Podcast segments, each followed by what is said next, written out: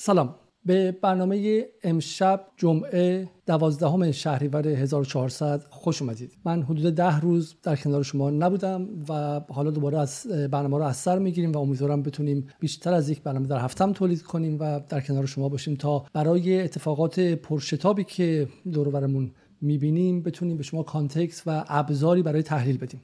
آموزش جدید. هفته گذشته کابینه ابراهیم رئیسی به مجلس شورای اسلامی رفت و تنها وزیری که نتونست از مجلس رأی اعتماد بگیره وزیر آموزش و پرورش شد. این بهانه شد تا اینکه به مقوله آموزش پرورش نگاهی دوباره بکنیم پیش از آغاز بحث من برخلاف برنامه های قبلی می‌خواستم متنی بخونم که چه بسا اجازه بده که یک چارچوب نظری برای بحث داشته باشیم. آموزش جدید در ایران پس از شکست از روسها آغاز شد. آموزش جدید بنا بود انسانی تولید کند که قادر به حفظ سرزمین خود باشد. انسانی که به تکنیک جدید آشناست و توان دفاع از سرزمین خود و کمک به توسعه آن را دارد. نظام آموزشی از آن زمان بدین سو دستخوش تحولات بسیاری شد. هدف ما همچنان این بود که همه فرزندان این سرزمین امکان دسترسی به آموزش را داشته باشند تا بتوانند از هستی فردی و ملی خود دفاع کنند. آری آموزش در ایران از همان بد پیدایش به امنیت ملی ایرانیان گره خورده بود. آموزش بنا بود مقدمات ساخت یک دولت ملت مقتدر را ایجاد کند. بر همین اساس جمهوری اسلامی برخلاف بسیاری از حوزه های دیگر شاکله آموزشی دوران پهلوی را حفظ کرد و حتی در قانون اساسی دولت ها را مکلف به ارائه آموزش و پرورش رایگان کرد. چون هر نظامی به خوبی می‌داند با فتح آموزش پرورش آینده خود را تضمین می کند از سوی دیگر آموزش همواره آمیخته به سیاست است. نه سیاست روزمره مانند انتخابات یا کشمکش های جناهی آموزش از همه اینها سیاسی تر است. تاریخ فلسفه سیاسی اساسا با این پرسش آغاز شد که چه کسی حق دارد آموزش دهد؟ چه چیزی مجاز است به جوانان آموخته شود؟ این دو پرسش از این حیث سیاسی است که با آینده هر کشور در ارتباط است. کسی که آموزش می‌دهد و چیزی که آموزش داده می شود کیفیت نسل آینده را رقم می‌زند. آموزش در ایران هم در ایران هم جدا از این پرسش نبود. پس از انقلاب با تغییر محتواهای درسی بنا بود نسلی تربیت شود که مثل ریز علی خاجوی می‌تواند خطر کند. مثل حسین فهمیده می‌تواند خودش را فدای امنیت هم میهنانش کند. حتما خاطرتان هست که این درس ها رو به ما می‌دادند و ما در مدارسی تقریبا همسان فکر می‌کردیم در آینده ما هم قادر به چنین کارهایی هستیم. میان ما شاگرد زرنگ و شاگرد تنبل بود اما نه زرنگیان یکی ربطی به طبقه اجتماعیش داشت نه تنبلی این یکی. چرخ روزگار چرخید. سیاست های آموزش پرورش به تدریج تغییر کرد. مدارس پولی جدید کم کم سر برآوردند. محتواهای درسی هم عوض شد. معلم خصوصی به عنصری تعیین کننده تبدیل شد. کنکورهای آزمایشی کتب کمک درسی و دهها عنصر پولی دیگر با آموزش اضافه شدند. دیگر خبرنگار صدا سیما مجبور نبود تا روستاهای دور افتاده برود تا از فرد برتر کنکور مصاحبه بگیرد. همه چیز حتی شاگرد زرنگ بودن به جایگاه طبقاتی مربوط شد. آنچنان شد که پس از نزدیک به دو قرن همچنان سی درصد از دانش آموزان بازمانده از تحصیل هستند. همچنان جایگاه آن یک میلیون نفری که مشغول آموزش 15 میلیون نفر هستند متزلزل و بیمناک است. همچنان طرحهایی مثل خرید خدمت و کپونی کردن آموزش فلسفه آموزش و پرورش را هدف گرفته. همچنان درصد مدارس پولی رو به افزایش است و بناس به 15 درصد از کل مدرسه ها برسد. چشم ها رو ببندید. کتاب تاریخ همین آموزش و پرورش را به یاد بیاورید که گفته بود در زمان ساسانیان حق آموزش حقی طبقاتی بود. اعداد و ارقام به ما می‌گویند چندان فاصله از زمان ساسانیان ندارید. اکنون 183 سال از زمانی که میرزا حسن خان رشدیه نخستین مدرسه جدید ایرانی را تأسیس کرد میگذرد. حالا دیگر نه از آموزش عادلانه خبری است نه از فرصت‌های تحصیلی برابر. امنیتی ترین و سیاسی ترین نهاد کشور به جولانگاه سرمایداری آموزشی بدل شده. کسانی در این فرایند آموزشی موفق می شوند که سرمایه مالی خانوادگی پشتیبانشان باشد. آموزش نه محل ساخت آینده مشترک بلکه به محل جنگ آینده ها بدل شده. آنها که پیروز می شوند چند سباهی بعد قصد مهاجرت می کنند و خیلی عظیم آنهایی که از قافل جا می مانند به موجوداتی سرخورده و بازنده بدل می شوند نظام آموزش و پرورشی که بنا بود انسانی برای حفظ امنیت و توسعه کشور تربیت کند اکنون اشخاصی فردگرا تولید می کند که نه شجاعت ریزلی خاجوی را دارند و نه شهامت حسین فهمیده را. امروز جدال میزبان فردی است که در چند سال گذشته به جد منتقد نظام آموزشی حاکم بر ایران بوده. و یک استادیار علوم سیاسی دانشگاه تهران است با طرح موضوعات گوناگون آموزش را در ایران سرمایه زده و شکست خورده می‌خواند. مهمان امروز من مجید حسینی است. اما قبل از شروع یک بار دیگه از شما می‌خوایم که از جدال حمایت کنید. لطفا برنامه های ما رو لایک کنید برای ما کامنت بگذارید و مهمتر از همه عضو کانال های ما و به ویژه عضو کانال یوتیوب ما باشید. در حال حاضر 5500 عضو داره یوتیوب ما که اگر به 10000 برسه یوتیوب به ما امکانات بیشتری میده. و برای یک بار دیگر اگر خارج از کشور هستین با پرداخت 5 دلار در ماه به PayPal نقطه M E خط مایل جدال و اگر در داخل کشور هستین با هر چقدر که بضاعتتونه حدود 50 هزار تومن در ماه به حساب بانکی 60 37 99 18 15 09 95 97 بانک ملی به اسم مجید علیزاده به ما کمک کنید تا اولین رسانه مستقل مشترک محور در ایران رو بسازیم. و در پایان اگر پیشنهادی برای مهمان یا موضوع برنامه دارید یا انتقادی به محتوا یا مواضعی گرفته در برنامه دارید یا هر موضوع دیگه به جدال تیوی at gmail.com ایمیل بزنید.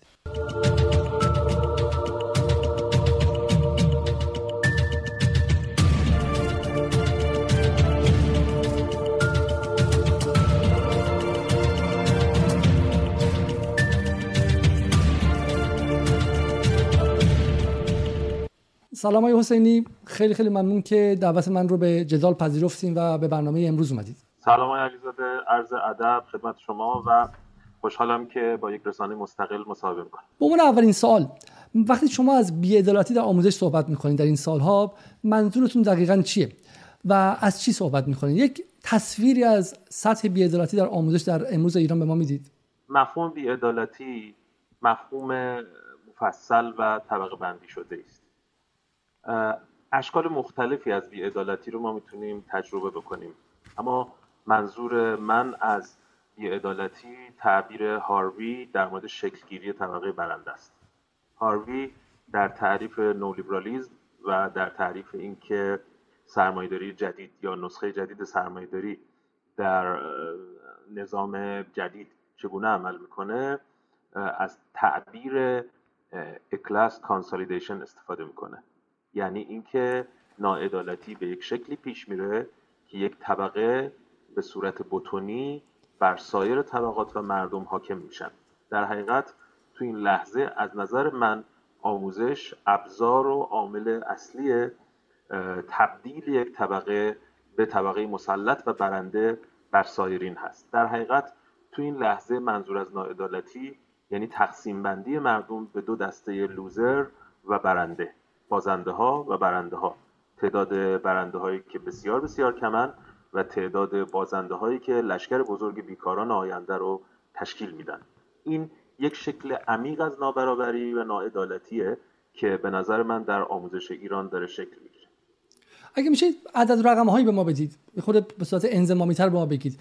چون هنوز هم تعداد مدارس خصوصی حداقل طرفدارانش میگن اونقدر زیاد نیستش و اونها میگن که شما و امثال شما دارین قضیه رو بزرگ می‌کنید.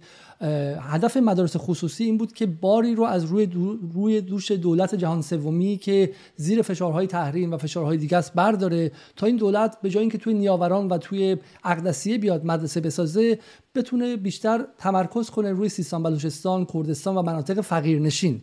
و این تصویری که شما می‌دید تصویر آخر و زمانی که شما می‌دید از اینکه حالا این لوزر رو برنده و بازنده شده و غیره حداقل ربطی به مدرسه خصوصی نداره.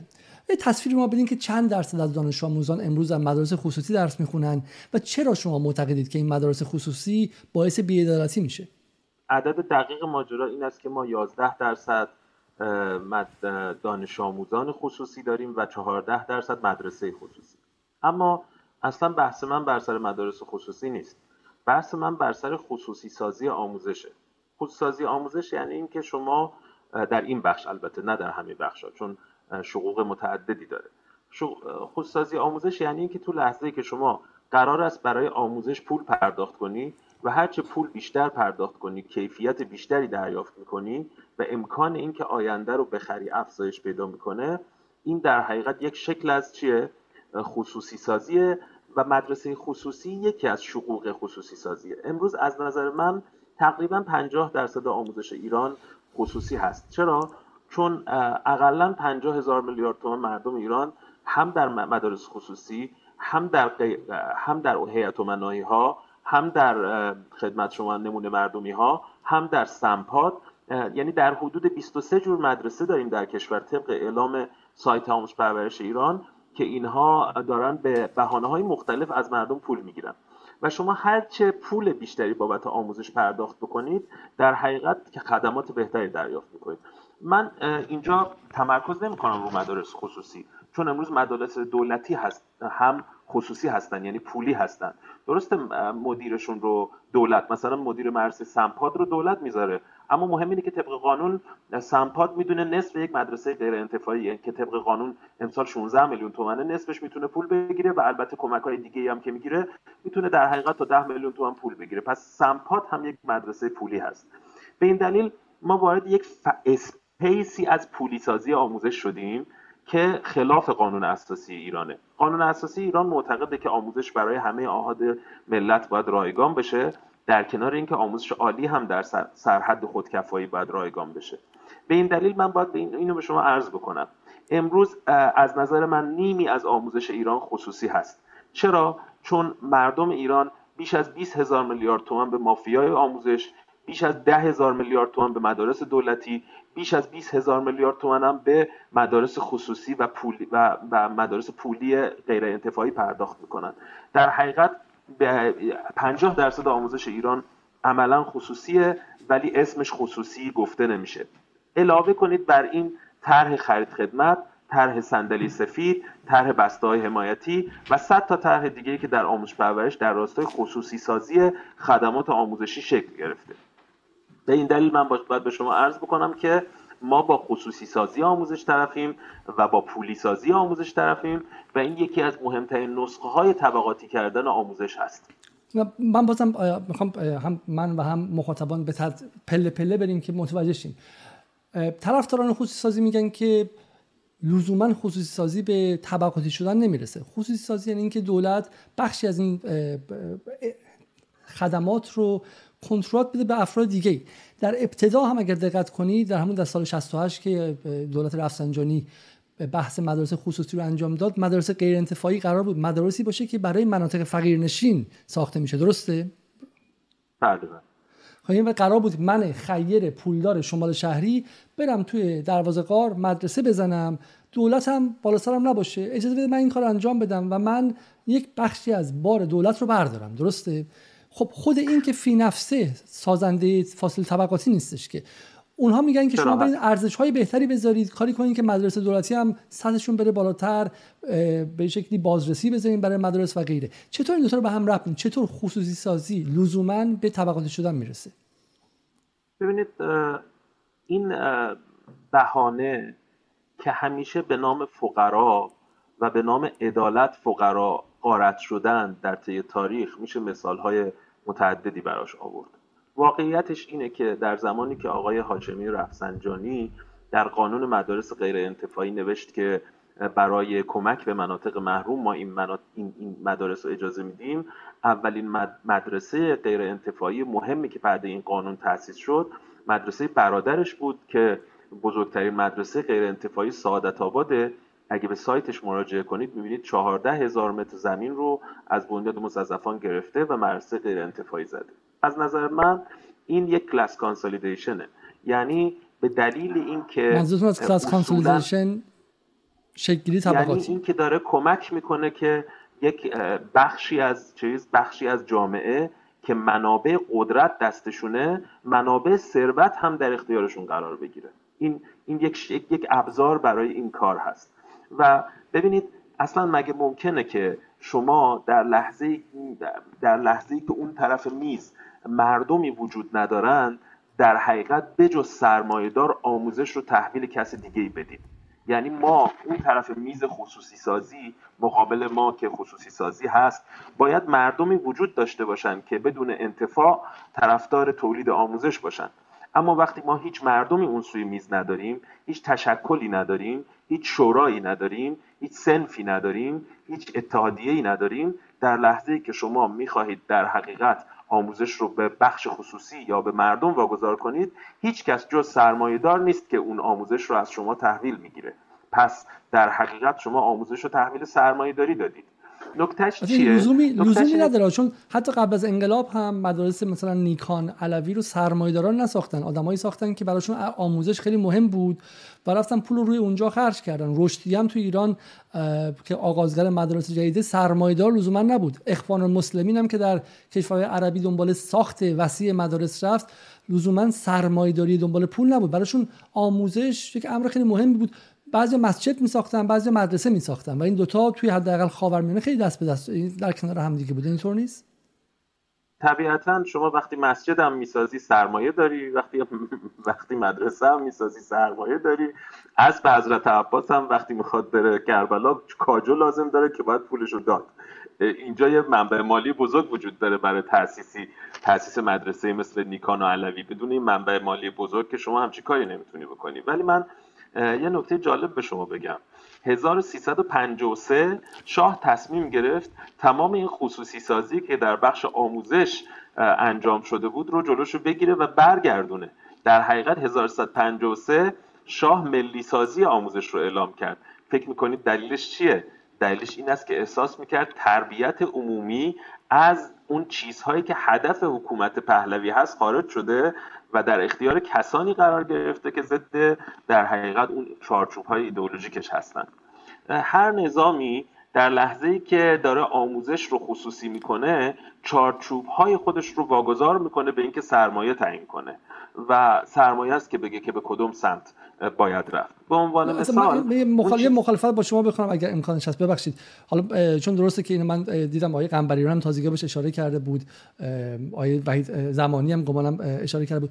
از شاه سال 53 که به دنبال ملی کردن آموزش رفت از روی خیر رو از روی صلاح نبود شاه اتفاقا سال 53 یک بورژوازی داشت در ایران شکل می‌گرفت امثال خیامی و غیره. و شاه به خاطر اینکه پول نفت خیلی زیاد شد یک دفعه دچار جنون نفت شد و نه فقط با چپ و کمونیست و ملی و اسلامگرا مشغول دعوا شد با سرمایداری که از سال سی و اینها به همراه خودش هم اومده بود مشغول دعوا شد. سخنرانی خیلی معروف داره میگه این سرمایداران قارتگر که پول مردم رو گرفتن حالا می‌خوان وارد مجلس هم بشن. یعنی بورژوازی ایران که رشد تقریبا طبیعی کرده از سال بعد از حداقل کودتا و حالا دیگه می‌خواست نمایندگی سیاسی هم برای خودش بگیره. می‌خواست تو مجلس هم نماینده بیاره. شاه تو سرشون زد و با حذف اون سرمایه‌داری یک دیکتاتوری تمام عیار نفتی به وجود آورد که بعد به انقلاب سر در آورد. خب یعنی اتفاقا اگر شاه میزشون سرمایه‌دارا مدارس غیر انتفاعیشون رو میداشتن سال 53 خیلی معتقدن که می‌تونست ایران از حداقل از یک انفجار اجتماعی جلوگیری کنه. به نفع حکومت خودش هم می‌شد. اتفاقا شاه با از بین بردن ساختارهای دموکراتیک حداقلی که دوره مصدق وجود داشت باعث شد که طبقه مسلط تولید بشه. شاه مخالف سرمایه داری به معنای اعمش نبود. شاه می‌خواد سرمایه داری کمپرادور داشته باشه سرمایه داری وابسته به خودش داشته باشه. و در 1356 در لحظه ای که ضریب جینی به بالای پنجاه رسیده بود او سرمایه داری کمپرادور خودش رو داشت سرمایه داری که وابسته به خودش بود. دیگه سرمایه داری مستقل بازار که عسگراولادی ها نمادش بودند داشتن از بین می‌رفتند و اتفاقا reaction بازار نسبت به شاه هم دلیلش همین بود و یکی از دلایلی که بازار رفت به سمت اینکه مدرسه تأسیس کنه همین بود. اگه دقت بکنید این مدارس مذهبی مثل نیکان و علوی اینا همه تحت تاثیر سرمایهداری بازار و منابع سرمایهداری بازار بودند یعنی سرمایهداری سرمایهداری مستقل یا سرمایهداری که وابسته نبود به پهلوی می‌خواست نظام آموزشی برای خودش داشته باشه. نکته جالب همینه که چرا تمام قدرت های سیاسی و اقتصادی دوست دارن آموزش وابسته به خودشون رو داشته باشن و چرا تو این لحظه نظم سیاسی ما دوست نداره آموزش وابسته به خودش داشته باشه؟ یعنی این چجوری می‌خواد خودش رو باز تولید بکنه؟ من بذارید یه تاریخچه بگم از این ماجرا که اصلا ما با چه چیزی طرفیم. من معتقدم که من فقط برای مخاطبا ترجمه کنم. پس پس شما ما با هم موافقیم اینجا با هم جدلی نداریم. شما معتقدین که جمهوری اسلامی داره راه برعکس رو میره. این داره در واقع دست سرمایداری رو باز می‌ذاره در تولید مدارس که حتی ایدولوژی خودش هم لزوما تولید نمی‌کنن. درسته؟ جفتون با هم معتقدیم اینجا. ببینید ایدئولوژی جمهوری اسلامی به عنوان ایدئولوژی مقاومت و ایدئولوژی اسلامیزم در مدرسه ای که مصرفگراست عمیقا و بچه ها آرزوهای مصرف ارتباط امریکا دارن تقریبا به هیچ وجه باز تولید نمیشه. بذارید یه مثال بزنم. من یه تحقیق رو با همراه دانشجویان دکتریم انجام دادم در مورد آرزوهای بچه ها در مدارس غیر انتفاعی و در مدارس دولتی. بچه های مدارس غیر انتفاعی عمیقا طرفدار کاراکترهای امریکایی بودن.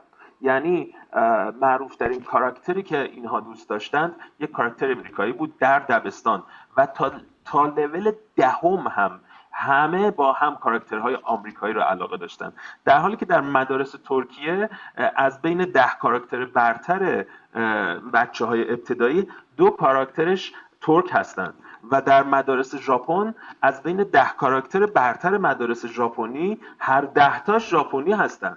در حقیقت این ژاپنه که داره ایدئولوژی مقاومت رو به کار می‌گیره نه ما. واقعیتش اینه که اون ایدئولوژی مصرف که اتفاقا یک نسبت عمیقی داره با برندینگ با سرمایهداری و امثال هم در مدارس خصوصی ایران باز تولید نمیشه. آخرین پایان نامه که ما در دانشکده علوم اجتماعی دانشگاه تهران دفاع شد خیلی جالب بود. نشون می‌داد که سطح رفتارهای خطرپذیر جنسی بچه ها در مدارس غیر انتفاعی خیلی بیشتر از مدارس دولتی هست. برخلاف اون چیزی که در افکار عمومی وجود داره. من پیشنهاد می‌کنم شما این پایان نامه رو بگیرید و ببینید. چقدر جالبه. یعنی اون چیزی که گفته میشه که مدارس دولتی اخلاقی نیستن و محل نامناسب اخلاقی هستند و اون غیر انتفاعی ها هستند که اخلاقی ترن برعکسه. چرا؟ به این دلیل که ایدئولوژی مذهب آرمان و امثال هم در یک پروژه مصرفگرایی عمیق باستولید نمیشه. مثال بزنم. توی مدرسه طبقه متوسط مرکزی تهران در حوزه غیر انتفاعی تحقیق ما جالب بود. دانش آموز نوشته بود که من آرزوم این است که با چهار تا دختر با مازراتی برم شمال. این این مهمترین آرزوش بود. دانش آموز دیگری نوشته بود که علاقه مندم که یک میلیارد تومان پول داشته باشم به هر وسیله. دانش آموز دیگری نوشته بود که علاقه دارم پول یک فانتوم داشته باشم. و دانش آموز دیگری نوشته بود که علیرغم اینکه دوست دارم همجنس بازی بکنم. اون, اون, اون جذابترش این بود که اون دانش آموزی که نوشته بود که من دوست دارم با چهار تا دختر و مازراتی برم شمال در بند دوم آرزوهاش نوشته بود که دوست دارم حضرت علی روز قیامت شفاعتم بکنن. ببینید این یعنی هم مازراتی رو می‌خواسته هم می‌خواسته که شفاعتش کنن. بله ولی در حقیقت شفاعت در خدمت مازراتی بود. یعنی می‌خواست چیز کنه می‌خواست بخشوده بشه و یک دین سرمایه دارانه رو دوست داشت. حالا منتقدین ممکنه بگن که این تقصیر حالا چم مدرسه غیر خصوصی نیست. وقتی مدرسه غیر خصوصی رفلکشن یا انعکاسی از وضعیت کلی فرهنگ در جامعه. در دهه 60 فرهنگ خانواده فرهنگ عمومی جامعه حالا چه می‌دونم ارزشی تر و سنتگراتر بود. بچه تو مدرسه بودن حالا فرق مدرسه خصوصی و غیر خصوصی اینه تو مدرسه خصوص دولتی اگر منویات خانواده رو و منویات جامعه رو راحت بگی تو سرت می‌ذارن و اخراجت می‌کنن. تو مدرسه غیر انتفاعی اخراجت نمی‌کنن و آدم ها اون فرهنگ رو منتقل می‌کنن. ولی لزوما مازاراتی تو مدرسه غیر انتفاعی تولید نشده. تو جامعه تولید شده تو جامعه که همه جاش مصرفی شده. این نقد قبول دارین شما؟ نه. ببینید من معتقدم در لحظه که ما آموزش رو پولی می‌کنیم. اولین گام رو در آموزش دادن سرمایهداری به بچه برمیداریم. چرا؟ چون بچه متوجه میشه که به مدد پول فقط میشه برنده شد. این یک آموزشه. در حقیقت شما وقتی پول داری رتبه کنکور میاری. آمارها نشون میده که امسال تمام رتبه های زیر هزار کنکور مال مدارس پولی هستند و در حقیقت 60 درصد مال سمپاده 20 درصد مال غیر انتفاعیه و الباقی هم مال نمونه دولتی هایی هستند که پول می‌گیرن. ما داریم یک title بزرگ رو یک یک agenda ی بزرگ رو در ذهن بچه ها میکاریم و اون این است که پول بده تا برنده بشی و تا موفق بشی. این خودش یک تولید فرهنگی می‌کنه. جالبتر این که ما وقتی با بچه ها رفتیم بلوچستان در مدرسه سلیمانیه شیراباد از بچه ها پرسیدیم که رویاهاتون چیه؟ بچه ها گفتند که ما رویامون برنج خوردنه. بچه دیگری گفت که رویای من بستنیه. من تو اون لحظه ای که بچه به من گفت آرزون بستنیه ده هزار تومن بهش پول دادم و گفتم که برو با این ده هزار تومن بستنی بخر. و نکته جالبش این بود که این بچه این بچه که حالا در یک محیط غیر سرمایه دارانه داشت بزرگ می‌شد رفت پنج تا بستنی خرید. نه یه دونه. در حالی که اگه به بچه میدون ولی اصر تهران بگی که این یه میلیارد تومن مال تو یک قرونش هم به سایر رفقاش تقدیم نمی‌کنه. در حقیقت بله بله ما یک من و شما شما من و شما تقریبا هم سنی شما از من کوچیک‌تر هم هستین خب؟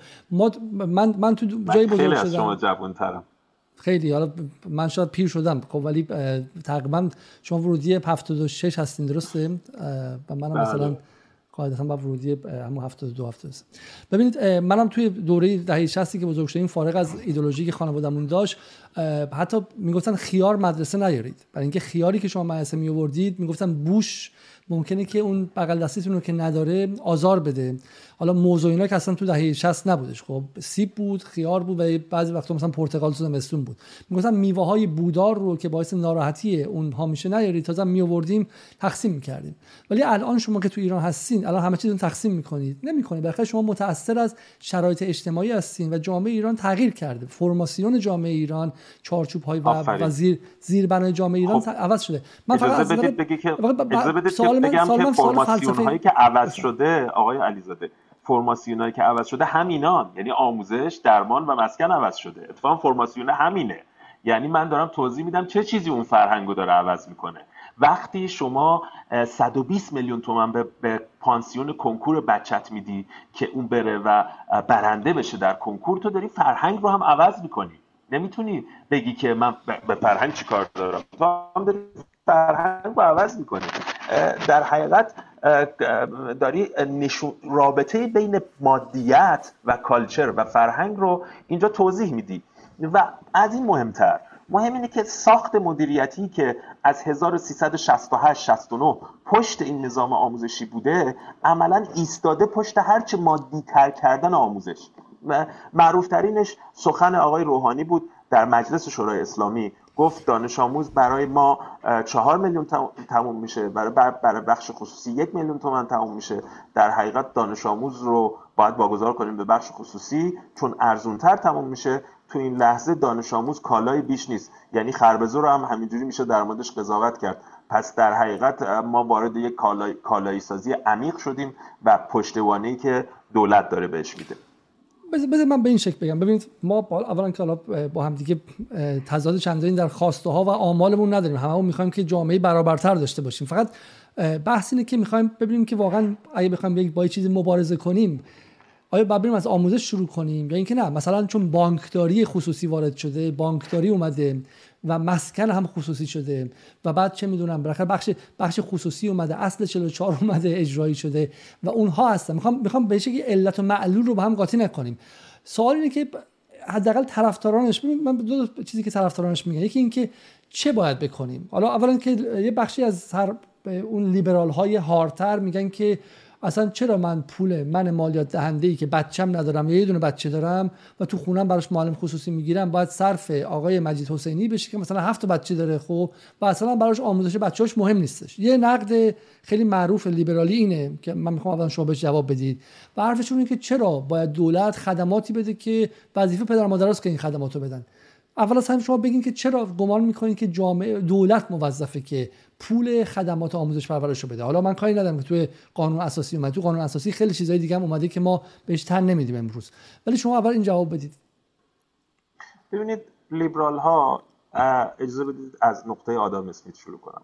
لیبرال ها یک ایده در مورد انسان و جامعه دارن که ما اصلا اون ایده رو قبول نداریم. اونها میگن که ما اصلا چیزی به نام جامعه فراتر از فرد که نداریم. جامعه در حقیقت جمع جبری افراده ما چفت هم قرار می‌گیریم. به ما میگن جامعه. بعد از نظر آدم اسمیت آدم ها نیت های شر دارن. یعنی ما هیچ آدمی نداریم که منفعت طلب نباشه و قرض های شر رو بر در رابطه با منفعت خودش پیگیری نکنه. اون وقت اسمیت پیشنهاد می‌کنه یه سیستم بذاریم که درونش آدم ها بازی کنن. من اون اون قرض های شرشون خروجی خیر داشته باشه برای همه. اسم اون سیستمی که قرضهای شر ما رو تبدیل می‌کنه به در حقیقت خیر عمومی رو می‌ذاره بازار یا مارکت. خب در حقیقت تو این لحظه اسمیت اون چیزی که در نظر نمی‌گیره وجود جامعه فراتر از فرده و معتقده که ما نیاز نداره که در حقیقت جامعه رو خوشبخت بکنیم. ما وقتی تک تک افراد رو خوشبخت بکنیم به مدد بازار اگه, اگه میشه اینو بحث کنیم چون بحث دعوای اسمیس و مارکس و هاروی رو الان ما تو دو دقیقه نمی‌تونیم جمع کنیم. خب سوال سوال این شهروند عادی به زبون عادی می‌خوام بگیم. شهروند عادی میگه آقا من چرا حالا سیستم بلوچستانی گناه داره؟ ولی من چرا باید پول بچه شما رو بدم؟ خب در نهایت به خاطر اینکه به خاطر اینکه ما در یک پلتفرم مشترکی به نام جامعه داریم زندگی می‌کنیم. که شما اگر از این جامعه می‌خوای امنیت بگیری باید متقابلش مالیات بدی. اگه از این جامعه می‌خوای که یک عده گرسنه نشن بیان سر یخچالت و غذای تو رو از یخچالت بدزدن باید کاری بکنی که من دزد نشم. و برای دوزی برای دوزی شما قبول داره. ولی اون میگه که شما بچت می‌خواد بره فوق لیسانس نقاشی هنر بگیره نقاشی از دانشگاه هنر بگیره. من چرا باید پول بدم که بچه شما می‌خواد بره؟ چون بحثی تو انگلیس هم هستا تو انگلیس هم از خب. سال 2010 به این ور البته در ایران که خصوصی شد. نه در ایران که چنین چیزی مطرح نیست. ما 700 میلیارد دلار پول نفت داشتیم که مال همه بوده و رفته تو جیب پول داره. ما همه درخواستمون این بوده که این 700 میلیارد دلاری که پول نفت بوده تو این سالها به صورت مساوی تقسیم می‌کردید که این بچه معلم و بچه کارگر و بچه بلوچ هم بتواند در حقیقت بیاد و آموزش برابری داشته باشه. چرا شما ببینید تو این لحظه که پولدار ما اصلا مالیات نداده چه ادعایی داره اصلا؟ یعنی کو مالیاتی که تو دادی که ما ما داریم میگیم این منابع دولتی که مال همه است و از محل نفت و گاز و معدن و خصوصی سازی و هزار کوفت و زهر دیگه داره تعمین میشه. چرا اینو نابرابر توضیح می‌کنی و باز آموزش خصوصی می‌کنی؟ چون خصوصی کردن آموزش یعنی خرید آینده. یعنی تو می‌خوای علا رقمه که امروز منابع نفتی رو داری میریزی تو جیبت منابع تراکم رو داری میریزی تو جیبت شهر گرون می‌کنی و از محل پول تراکم داری هر روز پولدارتر میشی ضمنا می‌خوای آموزش رو بخری که در آینده بچت هم بتونه این کار رو بکنه و, و مسلط بشه به بقیه. خب این که خیلی بیانصافیه. تو که از محل مالیات اصلا پولدار نشدی. تو از محل تراکم پولدار شدی. تو از محل رانت نفتی پولدار شدی. این حرف خیلی دقیقی اتفاقا. من فکر که تو ایران هم چپ ها و هم راستا حرفای دانشگاه پاریس و نیویورک رو میارن. در حالی که دقیقا تو ایران بحث همینه. اینی که اون پول داره مالیات نده. یعنی توی سوئد و آمریکا شما می‌تونید مالیات برای مثلا بحث لیبرتاریان ها به قول معروف و حالا به شکلی بازار آزاده تو از این نظر آقای علیزاده ما امسال 190 هزار میلیارد تومن سود تراکم تهران بوده. این یعنی فروش هوای تهران و گران کردن مسکن بدبخت ترین آدم هایی که در محله دروازقار و هرندی دارن اجاره نشینی می‌کنن. آقای پولدار شما از محل گران کردن زندگی فقیرترین آدم های این مملکت پول داری. به من بگو چرا نباید خرج آموزش رو بدی؟ بسیار خوب. این خیلی بحث دقیقی پس شما میگید که اگر جامعه حالا امنی بود که پولدارا مالیات داده بودن و, و با رانت سیاسی هم نیامده بودن تراکم بگیرن ساختمون بسازن و پول داشته باشن. این شما میگید چون منبع تولید سرمایه در ایران رانته به عبارتی درسته؟ پس اون بحثای آزادی و وظیفه دولتی اصلا تو ایران صدق نمی‌کنه. ما اصلا از دعوا با لیبرال ها بیایم بیرون. بسیار خوب. خیلی خوب. یعنی خود لیبرال ها هم قبول دارن آقای علیزاده. خود لیبرال ها هم قبول دارن که سرمایه‌داری ایران سرمایه‌داری مالیه سرمایه‌داری صنعتی نیست. و سرمایه‌داری مالی اصولا داره از محل گرانسازی پولدار میشه. از چیز دیگه پولدار نمیشه. من اینو قبول دارم. حالا اگر وضعیت خصوص وضعیت برابر بود و به شکلی پولدارا به زور مالیاتشون داده بودن و سالمتر بودن فساد کمتر بود اون موقع چی؟ اون موقع باید آیا آموزش خصوصی بود؟ و من که بچم چه می‌دونم مثلا منی که دارم از کارگری پول در میارم با پول مالیاتم پول کسی می‌دادم که می‌خواد بره نقاشی بخونه باباشم پول داره؟ این اصلا ماجرا برعکسه. تا درمان مسکن آموزش این ستا به عنوان سه کالای عمومی عادلانه نشه اصلا امکان تولید ثروت عادلانه وجود نداره که اونا عادلانه برای ما ثروتمند شده باشن. شما آمدی از محل در حقیقت نابرابری پولدار شدی. بعد حالا میگی که من نمیدم پول اون پایینی ها رو. اصلا اگر این نابرابری ها نبود تو پولدار نمی‌شدی. حتی در غرب فرقی نمی‌کنه. مگه امروز ضریب جینی امریکا چنده؟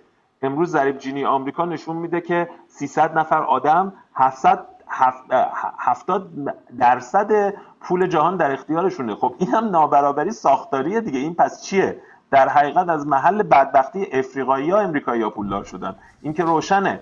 پس ما در هر لحظه ای آموزش درمان و مسکن رو تبدیل به سیستم تولید مالی بکنیم. اون لحظه هر ثروتی که داره تولید میشه ثروت از محل رانته. بسیار من فقط می‌خوام جواب این لیبرال ها درست داده بشه کامل. اونا میگن درجه بندی چی؟ درجه بندی نمی‌خوام بکنین آموزش قبول سواد آموزی به آدم ها که بتونن سواد داشته باشن خوندن نوشتن بدونن دیپلم بگیرن. اصلا قبول. ولی میگم سواد یکی می‌خواد تا آخر عمر تو دانشگاه بمونه. می‌خواد از این دکترا به اون دکترا بره بعد فوق لیسانس علوم انسانی بخونه بعد چه من بره به هنر علاقه من شه بعد بره فلسفه بخونه و غیره. اینا من پولش بدم میگم می‌خواد از نظام درمان دماغش رو عمل کنه می‌خواد کار دیگه کنه. سطح نظام درمان آموزش و مسکنی که میگیم سطح بدیهی و سطح ابتدایی دیگه درسته؟ سطح ضروریاته. نه اینکه حالا چیزه. اونا هم حرفشون همینه. میگن که ما ضروریات میدیم. مدرسه گلی بخاری هم داره حالا. دولت ایران در تمام 42 سال گذشته آموزش مجانی به همه داده. حالا ولی هتل نبوده. ولی اون کسی که بیشتر از اون حد می‌خواد حالا بره پولشو خودش بده. این چطور با خب، مشکلش چیه؟ ببینید اولا لیبرال ها هم قبول دارن که آموزش عمومی باید رایگان باشه. شما اگه مراجعه کنید به سیستم امریکا می‌بینید 10 درصد 11 درصد بیشتر مدارس خصوصی نداره. بقیه مدارسش هم پولی نیست هستن لیبرال ها اصلا مخالف آموزش عمومی خصوصی هستن. دلیلش هم یک چیزه و اون اینه. لیبرال ها معتقدن اگر که شما آموزش رو پولی بکنی کامل در بخش عمومی و ابتدایی انسان بازاری تولید نمیشه.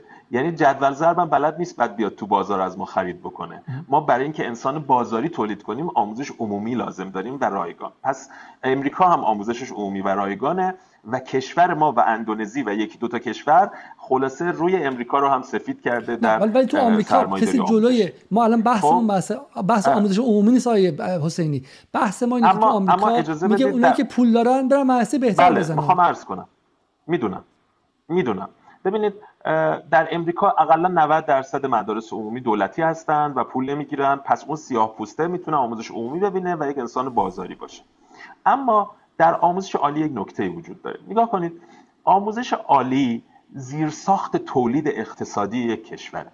به عنوان مثال چرا صنعت آلمان صنعت بسیار پیشرفته ایه چون سیستم هوس بیلدینگ آموزشی یعنی فنی حرفه‌ای به تعبیر ما در, در آموزش آلمان بسیار بسیار با کیفیت و باهوش ها رو جذب می‌کنه. شما وقتی که آموزش عالی رو پولی می‌کنی باعث میشی بخش مهمی از هوشمندان و افرادی که تلنت های درجه یکی هستند نابغه های درجه یکی هستند. به دلیل اینکه پول ندارن وارد نظام آموزشی عالیتون نشن و با یک مشت, مشت خنگ که پول دارن ولی در بهترین دانشگاه ها دارن تحصیل می‌کنن طرف بشی و حالا یه مشتخنگی که به مدد پولشون آمدن آموزش عالی تو رو گرفتن نمی‌تونن صنعت تو رو اداره کنن چون تلنت نیستن.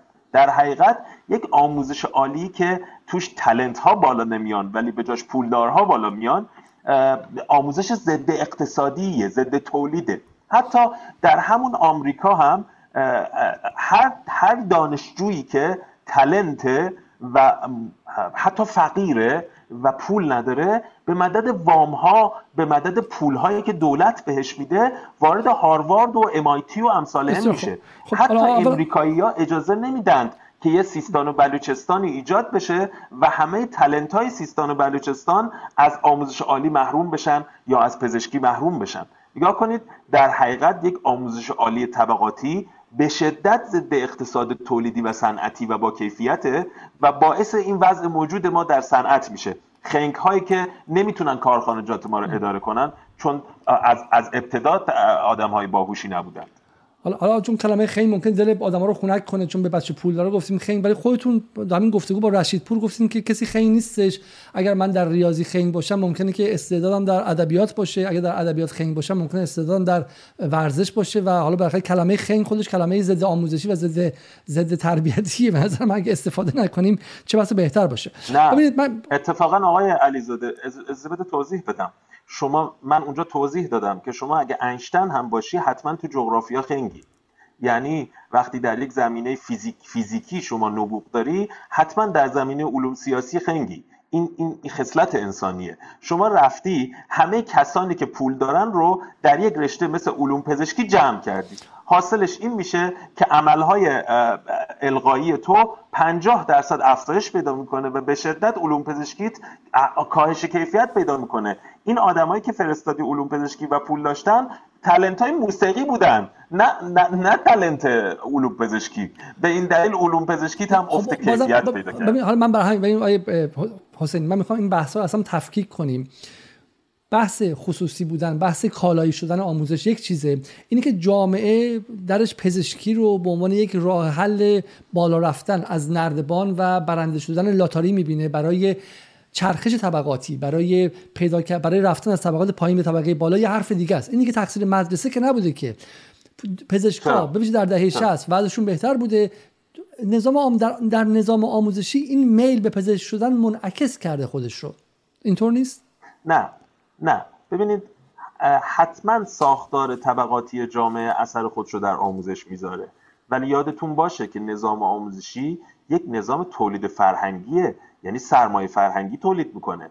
مشاور تحصیلی که به بچه میگه که تو حتما باید بری پزشکی چون نمرهات بالاست این فقط تحت تاثیر ساختار نیست. ضمنا داره یک فرهنگ جدیدی رو هم در ساختار آموزشی تولید می‌کنه. شما نمی‌تونی بگی که فرهنگ عینا ساختار اقتصادیه. نه اینطور نیست. فرهنگ چیزی فراتر از اقتصاد هم می‌تونه باشه. و, و اون فرهنگی که داره تو مدارس تولید میشه اهمیت دادن به پوله. این جدا از این است که در جامعه تبعیض هست و امثال منتها اجازه بدید اینجا یه چیز دیگه ای بگم. ما برای اینکه این ساختار نابرابر رو بشکنیم به شدت باید بر استعداد تاکید کنیم. بر مفهوم استعداد. در حقیقت مفهوم استعداد رو باید مرکزی کنیم. به این دلیل که مفهوم استعداد به شدت ضد طبقاتی شدن نظم آموزشی هست. یعنی وقتی یک بچه بلوچستان حافظ کل قرآن ولی سواد نداره باید بدونیم که این تلنتیه که باید تو این زمینه ارتقا پیدا بکنه. و خب این باید امکانات آموزشی داشته باشه. و خب یک از جایی که تو ایران خیلی عجیب بوده و به نظر من امکانات آموزشی رو غیر طبقاتی کرده و در چل سال گذشتم بسیار موثر بوده. حداقل من خودم که در دانشگاهی که رفتم می‌تونستم ببینم که چه تأثیری داشت حداقل در دهه 70 حالا بعد از اون نمی‌دونم. و بخش عمده ای از دانشگاه من که شریف بود دانشگاه بچه های سمپاد بودن. و سمپاد به نظر من دور زدن این طبقاتی بودن بود. این سمپاد یک آزمایشی بود در زمانی که هنوز معلم خصوصی یا تحصیل به شکل آموزش فراد مدرسه ای اونقدر موثر نیست. بچه 8 9 10 ساله 11 ساله میمد این تالنت ها به قول شما این استعدادها رو می‌گرفت و می‌برد بهشون یک چیزی می‌داد. زیاد نبود تعدادشون. اون موقع اون موقع فقط علامه هلی و فرزانگان بود تو تهران. هنوزم سمپادای شهرستان نیامده بود در دهه 60 که من بودم. اما یه بدنی از تکنوکرات های ایران که از بدنی از بچه‌ای که بعدا المپیاد رفتن دانشمندان ایران شدن اصلا این سمپاد اومد. و شما توی رتوریکتون با سمپاد هم خیلی مخالفید. خب سمپاد که در غیر طبقاتی کرده. اینطور نیست؟ نه. اولا من یک مشکل دیگری دارم با سمپاد و اونم مفهوم تلنته که به شدت تو ادبیات اینا فرانسویه. حالا اگه خواستید این رو توضیح میدم. که اینا چرا اصلا تلنت رو فرانسوی می‌فهمن توی نظام آموزشی ایران و این ماجرای فرانسوی فهمیدن چه اثری تو اقتصاد و تولید و رقابت و اینا ما داره. این خب الان برعکس اون حرف قبلی نشه بخوام بچه‌ای که قرآن حفظ می‌کنه تو سیستان به واسطه سمپات می‌تونه بره. الان استاد دانشگاه شه زمان شاه اینو نداشتیم ما. درسته خب کشور بغلیمون هم نداره نکته دومش اینه که نکته دومش که نمی‌تونه. کی میگه می‌تونه؟ مگه بچه بلوچستان 10 میلیون تومان پول داره؟ الان تو این لحظه که سمپات 10 میلیون تومان پول می‌گیره. من نمی‌دونم چه جوری می‌تونه. من سمپات پولیه. بله.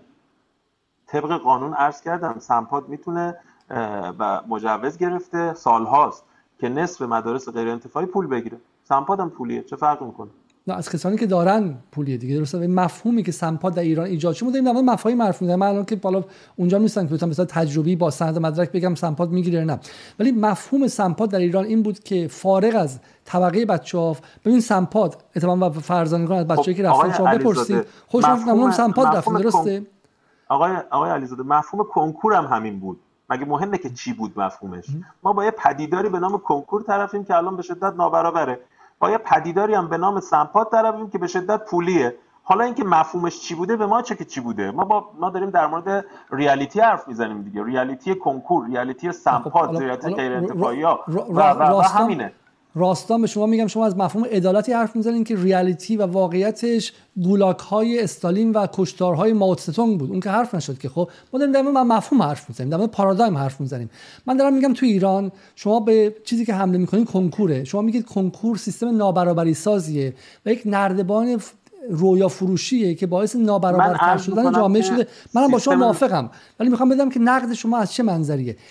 در سوالی که هست حداقل برای من میگم چون من قدیمتر در ایران درس خوندم این بود که در زمان ما هم سمپاد و هم کنکور برای برابری سازی ایجاد شده بودن. حالا اینکه در طی روندشون فاسد شدن و به ضد خودشون بدل شدن حرف دیگه است. به من بگید که از نظر شما کنکور از چه زمانی به ضد خودش بدل شد و از چه زمانی به جای اینکه باعث چرخش طبقاتی شه باعث بازتولید و تحکیم طبقاتی شد؟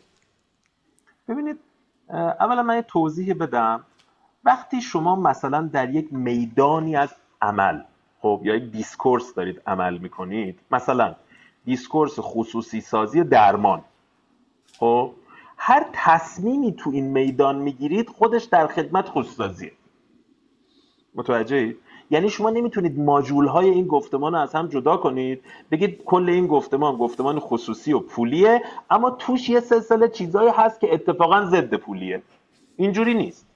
یا کنید ما با خصوصی آموزش طرفیم با پولی سازی آموزش طرفیم با نابرابر شدن آموزش طرفیم سمپادشم کنکورشم همه چیزم تو همین میدانه. یه میدانه. متوجه و ماژولهاش جدا از اون میدان نیستن. به تعبیر گفتمانیش دالها خارج از این میدان گفتمانی نیستن. اینا در خدمت اون میدان گفتمانی هستند. ببینید اون لحظه گفتمان از کی شروع شد؟ آقای رفسنجانی در نماز جمعه گفتش که پولدار برای بچه خودش معلم خصوصی می‌گیره. ما چرا اجازه ندیم که این ساختاری بشه و مد... یک لحظه آیه امیدوارم که فقط باتریشون تموم نشده باشه برای اینکه قبل از شروع گفته بکنم گفتن که مسئله باتری داشتن. آیا حسینی برگشتید؟ صدا صداتون میاد. بله. بله بله. بفرمایید. ادامه بدین لطفا. خب، ببینید نگاه کنید.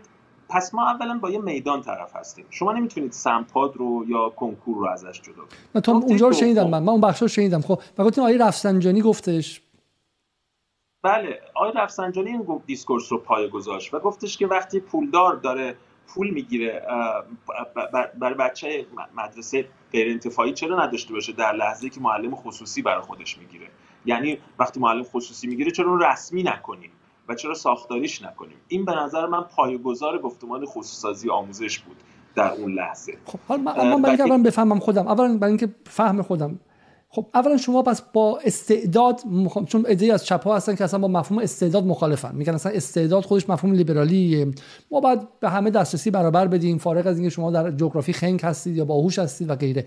شما اصلا با استعداد و استعداد یابی هم مخالفید. یعنی مثلا معتقدید سمپاد باید برچیده بشه. حتی سمپاد غیر پولی یعنی اصلا ما تو ایران راهی برای فهم استعدادها داشته باشیم. چون خیلی میگه اصلا خود استعداد یافتنا برای بچه بده بچه بعد در محیط سالمتر برابرتری بزرگ شه. شما می‌دونید که خیلی از فیلسوفان آموزش معتقدن که اصلا مدرسه خودش نوع دموکراسیه. جایی که دموکراسی آغاز میشه از روابط برابر بین بچه ها در کلاس و معلمشونه و اونجاست که بدنه جامعه ساخته میشه. آیا شما اصلا معتقدید که سمپات بر برداشته بشه؟ مدارس رشد مدارس به خصوص بر برداشته شه و همه با هم برابر شن. معلم خصوصی هم ممنوع ببینید من تو این لحظه با سمپاد غیر پولی مخالف نیستم. چرا؟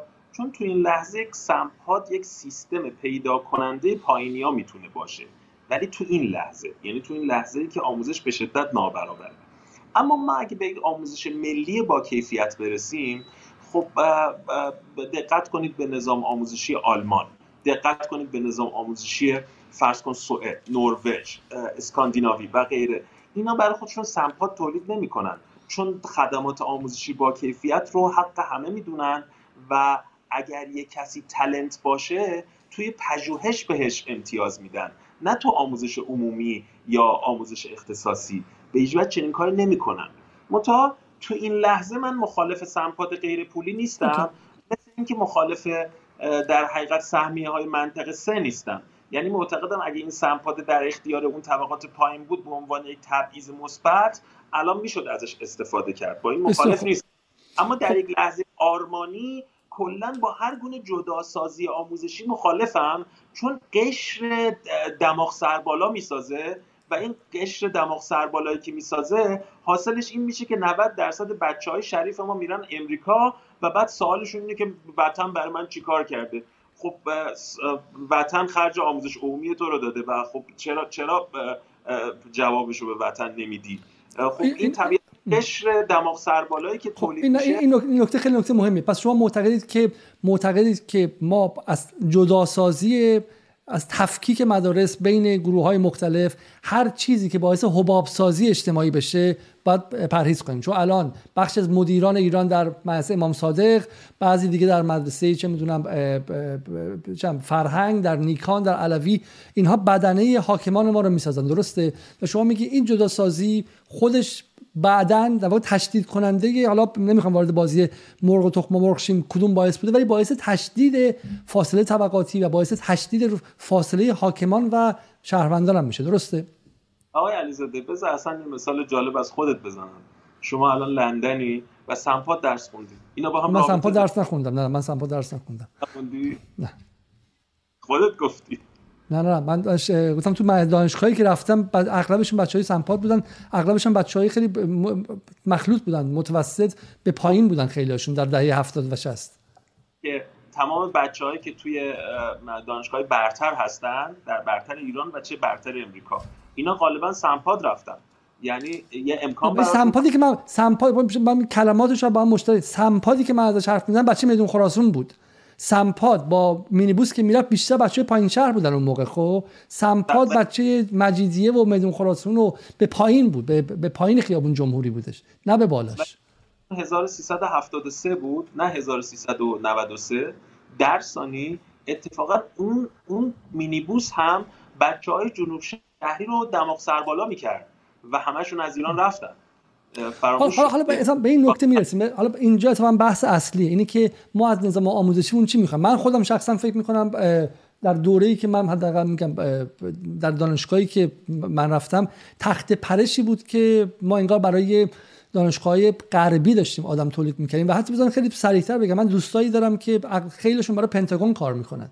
یعنی برق شریف ورودی 72 حداقل چند نفر من می‌شناسم که برای پنتاگون رشته در دانشگاهی کار می‌کنن که پروژه fund ش رو پنتاگون میده. یعنی اونها دارن روی رادار کار می‌کنن روی ریاضیات کار می‌کنن. ولی من می‌دونم که با اون ریاضیات یه موقعی بمب رو سر مردم ایران خواهد ریخت. خب من بعضی وقتا فکر می‌کنم اگه شریف رو ببندن چه بسا به نفع به نفع ایران شه. ولی خب ببینید از اون ور اونها برای هر ببینید ما یک ساختاری ساختیم که توش عدالت به وجود بیاد به اسم سمپاد و شریف و دانشگاه برتر و کنکور. پولدارا اومدن حکش کردن خب؟ و از دل اینم افرادی بدون وفاداری ملی بدون یا به وجود اومدن که رفتن. نظام گفته ما بخوام حلش کنیم. مثلا امام صادق زده. از توش حجت الله عبدالملکی ها در اومدن. مثل آدمای دیگه که اونها هم کشور رو مال خودشون می‌دونن و ارث پدرشون می‌دونن. یعنی اونم باز یه سری مشکل دیگه به وجود آورده. من دارم میگم که این ساختار باید بمونه یا اینکه نه این ساختارشون حک شده دیگه قابل استفاده نیست. کاش بچه های شریف هم و امیر کبیر هم کشور رو مال خودشون و خودشون رو صاحب کشور می‌دونستن. کاش اینجوری بود. یعنی من به اونایی که اونورن امتیاز بیشتری میدم. حداقل می ایستن برای کشوری که فکر می‌کنن صاحبش هستن میجنگن. ولی بهشون اجازه نمی‌دادن. مثلا خود شما تو discourse تون مثلا نقد امام صادق که عملا ایت... ایتن ایرانه و جایی که از توش درون یک حبابی که کاملا از جامعه جداست افرادی تربیت میشن که به اینها این ایمان و اعتماد به نفس رو میدن که شما صاحبان مملکت هستین و شما از جنس دیگری هستید. خب حالا حتی اگر از پایین شهر اومده باشن. ببین چه آیه آیه حسین ببینید تو خیلی کشورهای نیمه در واقع کشورهای اقتدارگرا ببینید مثلا تو آمریکای لاتین که ارتش مثلا همیشه حکومت نظامی به وجود می آورده از طبقات پایین می بالا. ولی توی حباب هایی رشد می‌کردن که بعداً ارباب می‌شدن و جامعه خاص طبقاتی به وجود می آوردن شما می‌تونید برید از از دروازه غار بچه بیاری تو امام صادق ولی بهش این ایدئولوژی بدی که ما برتریم ما متفاوتیم ما شیعه ولی ولایتی هستیم. و اصلا شما اونها رو من ندیدم تا رو نقد کنید. من, من که خودم در مورد جداسازی حرف زدم. اما دارم اینجا یک نکته ارز می‌کنم. و اون اینکه ساختار شریف و امیر کبیر و سمپادو به خصوص المپیاد بخشی از نظم استثماریه. دانشگاه امام صادق نیست. شما نمی‌تونی همچی چیزی بگی. من طرفدار جداسازی نیستم و معتقدم بچه های دماغ سربالایی که تو امام صادقم تولید میشن حتما آسیب می‌زنن. خب؟ اما اونها در یک نظم استعماری عمل نمی‌کنن. تقریبا تمام اون کسانی که در المپیاد برنده میشن تحقیقا امریکا هستند و هرگز بر نمیگردن. آقای علیزاده ساختار المپیاد ساختار شناسایی تلنت های جهان سوم برای رفتن به هاروارد و امایتیه خب اما امام صادق که امایتی نمیفرسته راش هم نمیدن. پس, پس با هم هیچ هیچیم. حداقلش اینه که عضو یک نظم استعماری نیست. ولی ولی عضو عضو نظم اقتدارگرایی که بعد بعد به دولت برسه دیگه. بعدا بعد بالاخره سرمایه‌داری داخلی هم تشکیل بده دیگه. که من توی دانشگاه تهران هیچ وقت نه عضو اون جداسازیه بودم نه عضو اون نظم استعماری بودم نه سمپاد رفتم نه نمونه مردمی رفتم نه از سهمیه استفاده کردم. ولی توی همین جمهوری اسلامی تونستم اثر بگذارم. اینجور نیست که تنها از طریق چنین مسیرهایی بشه اثر گذاشت. نه نه, نه, نه آیا حسینی شما همین الان دیروز توی صفحه اینستاگرام تو فیلمی منتشر کردین که بالاخره بخشی از نظم موجود بودید. شما چند وقتی که 20 سالتون بود تو تلویزیون داشتید با صدای مثل آوینی ایدولوژی ایدولوژی مسلط تکرار می‌کردین. همون موقع منو وسط میدون ونک گذاشتم با کلاشینکوف به خاطر موام موامو زدن یه کلاشینکوف رو سرم بود. برای همینه که من از ایران رفتم و شما موندید. شما بالاخره بخشی از نظم مسلط و همراستا با فرهنگ مسلط بودین دیگه. آقای علیزاده شما هم وقتی که در شریف تحصیل می‌کردید بخشی از نظم مسلط بودید. مگه نظم مسلط فقط ریش گذاشتن آقای علیزاده؟ از شما بعیده چنین حرفی بزنید؟ نه من نظم مسلط به شکلی ثروت و به شکلی حالا حالا سرمایه اجتماعی بودم. شما نظم مسلط سرمایه سیاسی بودید درسته؟ ببینید شما وقتی دارید از منابع کشور رایگان استفاده می‌کنید و بعد از کشور خارج میشید بخشی از نظم مسلطید هیچ گیرتون هیچ درسته. درسته. ولی اگر من نه ببینید آیه بلوچستان تحصیل کردی اما خدمات تو به دانشگاه لندن دادی نه درسته. حالا اتفاقا من اینجا در مورد اینکه المپیاد نظم استعماریه با شما موافقم ولی معتقدم که اگر دوستان من که رفتم و بخشی از این نظم استعماری شدن و الان هم شاید حتی دلشون هم برای ایران تعیین نشه و از سمپاد و شریف هم به مدت 20 سال مجانی از پول این مردم استفاده کردن و حرف شما درست استعماریه. اما اگر در ایران مونده بودن الان باید معاون معاون معاون یکی از این فارغ های امام صادق بودن. هیچ وقت جایی در نظم سیاسی ایران پیدا نمی‌کرد همونطور که پدر من که زندانی زمان شاهه توی بعد از انقلاب همین که زندان نرفت و اعدام نشد خیلیه. هیچ وقت با اینکه مهندس خیلی قدیمی فارغ التحصیل دانشگاه تهران بود همرده هاش که جای مهر داشتن وزیرهای ایران شدن و اون هیچ وقت هیچ چیزی نشد. خب این که نظم امام صادق نظم سیاسی اقتدارگرا و فاصله گذار و طبقاتی به وجود میاره طبقات حاکمان به وجود میاره یک مشکله. اینکه المپیاد هم نظم استعماری رو باز تولید می‌کنه یه مشکله. نباید ما شهروند رو بین این دو شر مجبور و محدود کنیم. درسته؟ آقای علیزاده من از شما می‌پرسم. من پدرم معلم بوده در 17 سالگی فوت کرده و من یه قرون پول نداشتم که وارد ساخت سیاسی بشم. هیچ کسی از, از اطرافیان من مسئولین جمهوری اسلامی نبود. من حتی وقتی وارد دانشگاه تهران شدم امکان ورود به بسیج دانشجویی هم نداشتم. اما الان به عنوان استاد دانشگاه تهران اینجا نشستم. شما زندگی من رو مبنای چی می‌بینید فکر می‌کنی بخشی از چون ریش داشتم بخشی از نظم مسلط ایران شدم و استاد دانشگاه تهران شدم. یعنی حاضری که با شمشیر تمام تلاش های من توی این سالها تو کف خیابون رو به خاطر اینکه خودت اصلاح طلب بودی و با من اصلاح طلب نبودم. من اصلا خارج از اصلاح طلب بودن خودش رانتیه که ما نداشتیم. آیه حسینی ما در بهترین حالت می‌تونیم سود و کف بزنیم برای یه جناح و برای جناح دیگه. نه ما که اصلا خارج از بازی بودیم. هنوز هم هستیم. خب یعنی الان تعداد بیشتری از آدم ها خارج از بازی هن. ولی شما خودتون می‌دونین که نه شما خودتون می‌دونین که سیستم گزینشی که هم در مدارس ایران هست هم در دانشگاه موقعی بود و هم در هیئت علمی ها بود سیستمی بسیار تفکیک کننده است. نمیدی. اگر تنها این نظم داره عمل می‌کنه من یعنی فقط به خاطر ریشم الان اینجا پشت تریبون شما نشستم شما با این با این حرفتون داریم میگین همه کسانی که محروم شدن از این در دانشگاه. ما بحثمون در مورد این نیستم شما میگم بحث رو شخصی کردید خب؟ بحث ما در مورد این که سیستم آموزشی ایران اصلا خوب شد این بحث رو انجام بدیم به محتوا برسیم خب؟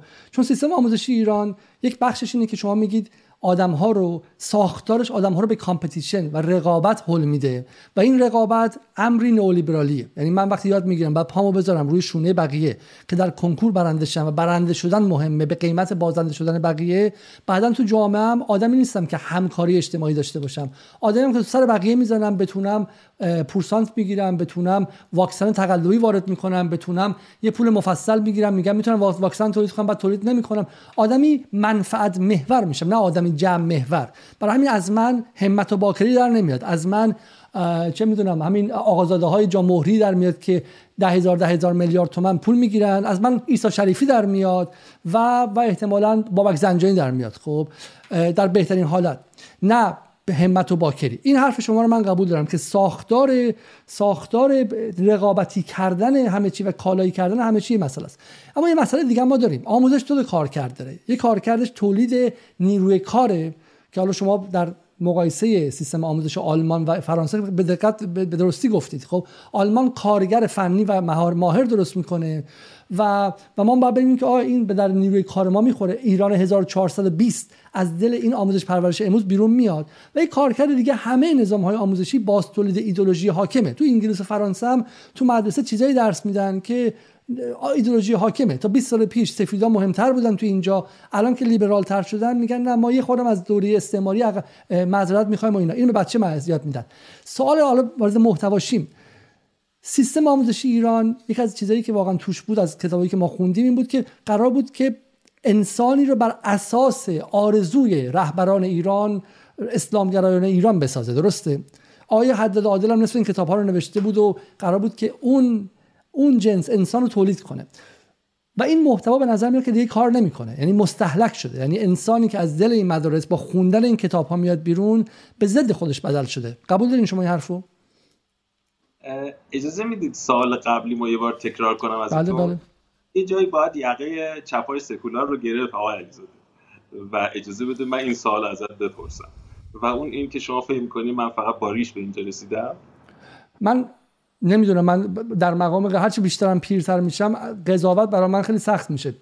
در مورد فرد شما هیچ قضاوت ندارم اما بدون از شما بپرسم. شما آیه حسینی عزیز می‌دونین که چند نفر به خاطر ریش نداشتن از رسیدن به دانشگاه چه برسه به هیئت علمی شدن در چهار دهه گذشته محروم شدن. شما می‌دونین چند نفر از نخبگان ایران در دهه 60 از دانشگاه اخراج شدن. شما با دکتر باطنی با دکتر حقشناس با بزرگان دانش و ادب ایران آشنا هستین در دهه 60 همه از هیئت علمی اخراج شدن و خونه نشین شدن؟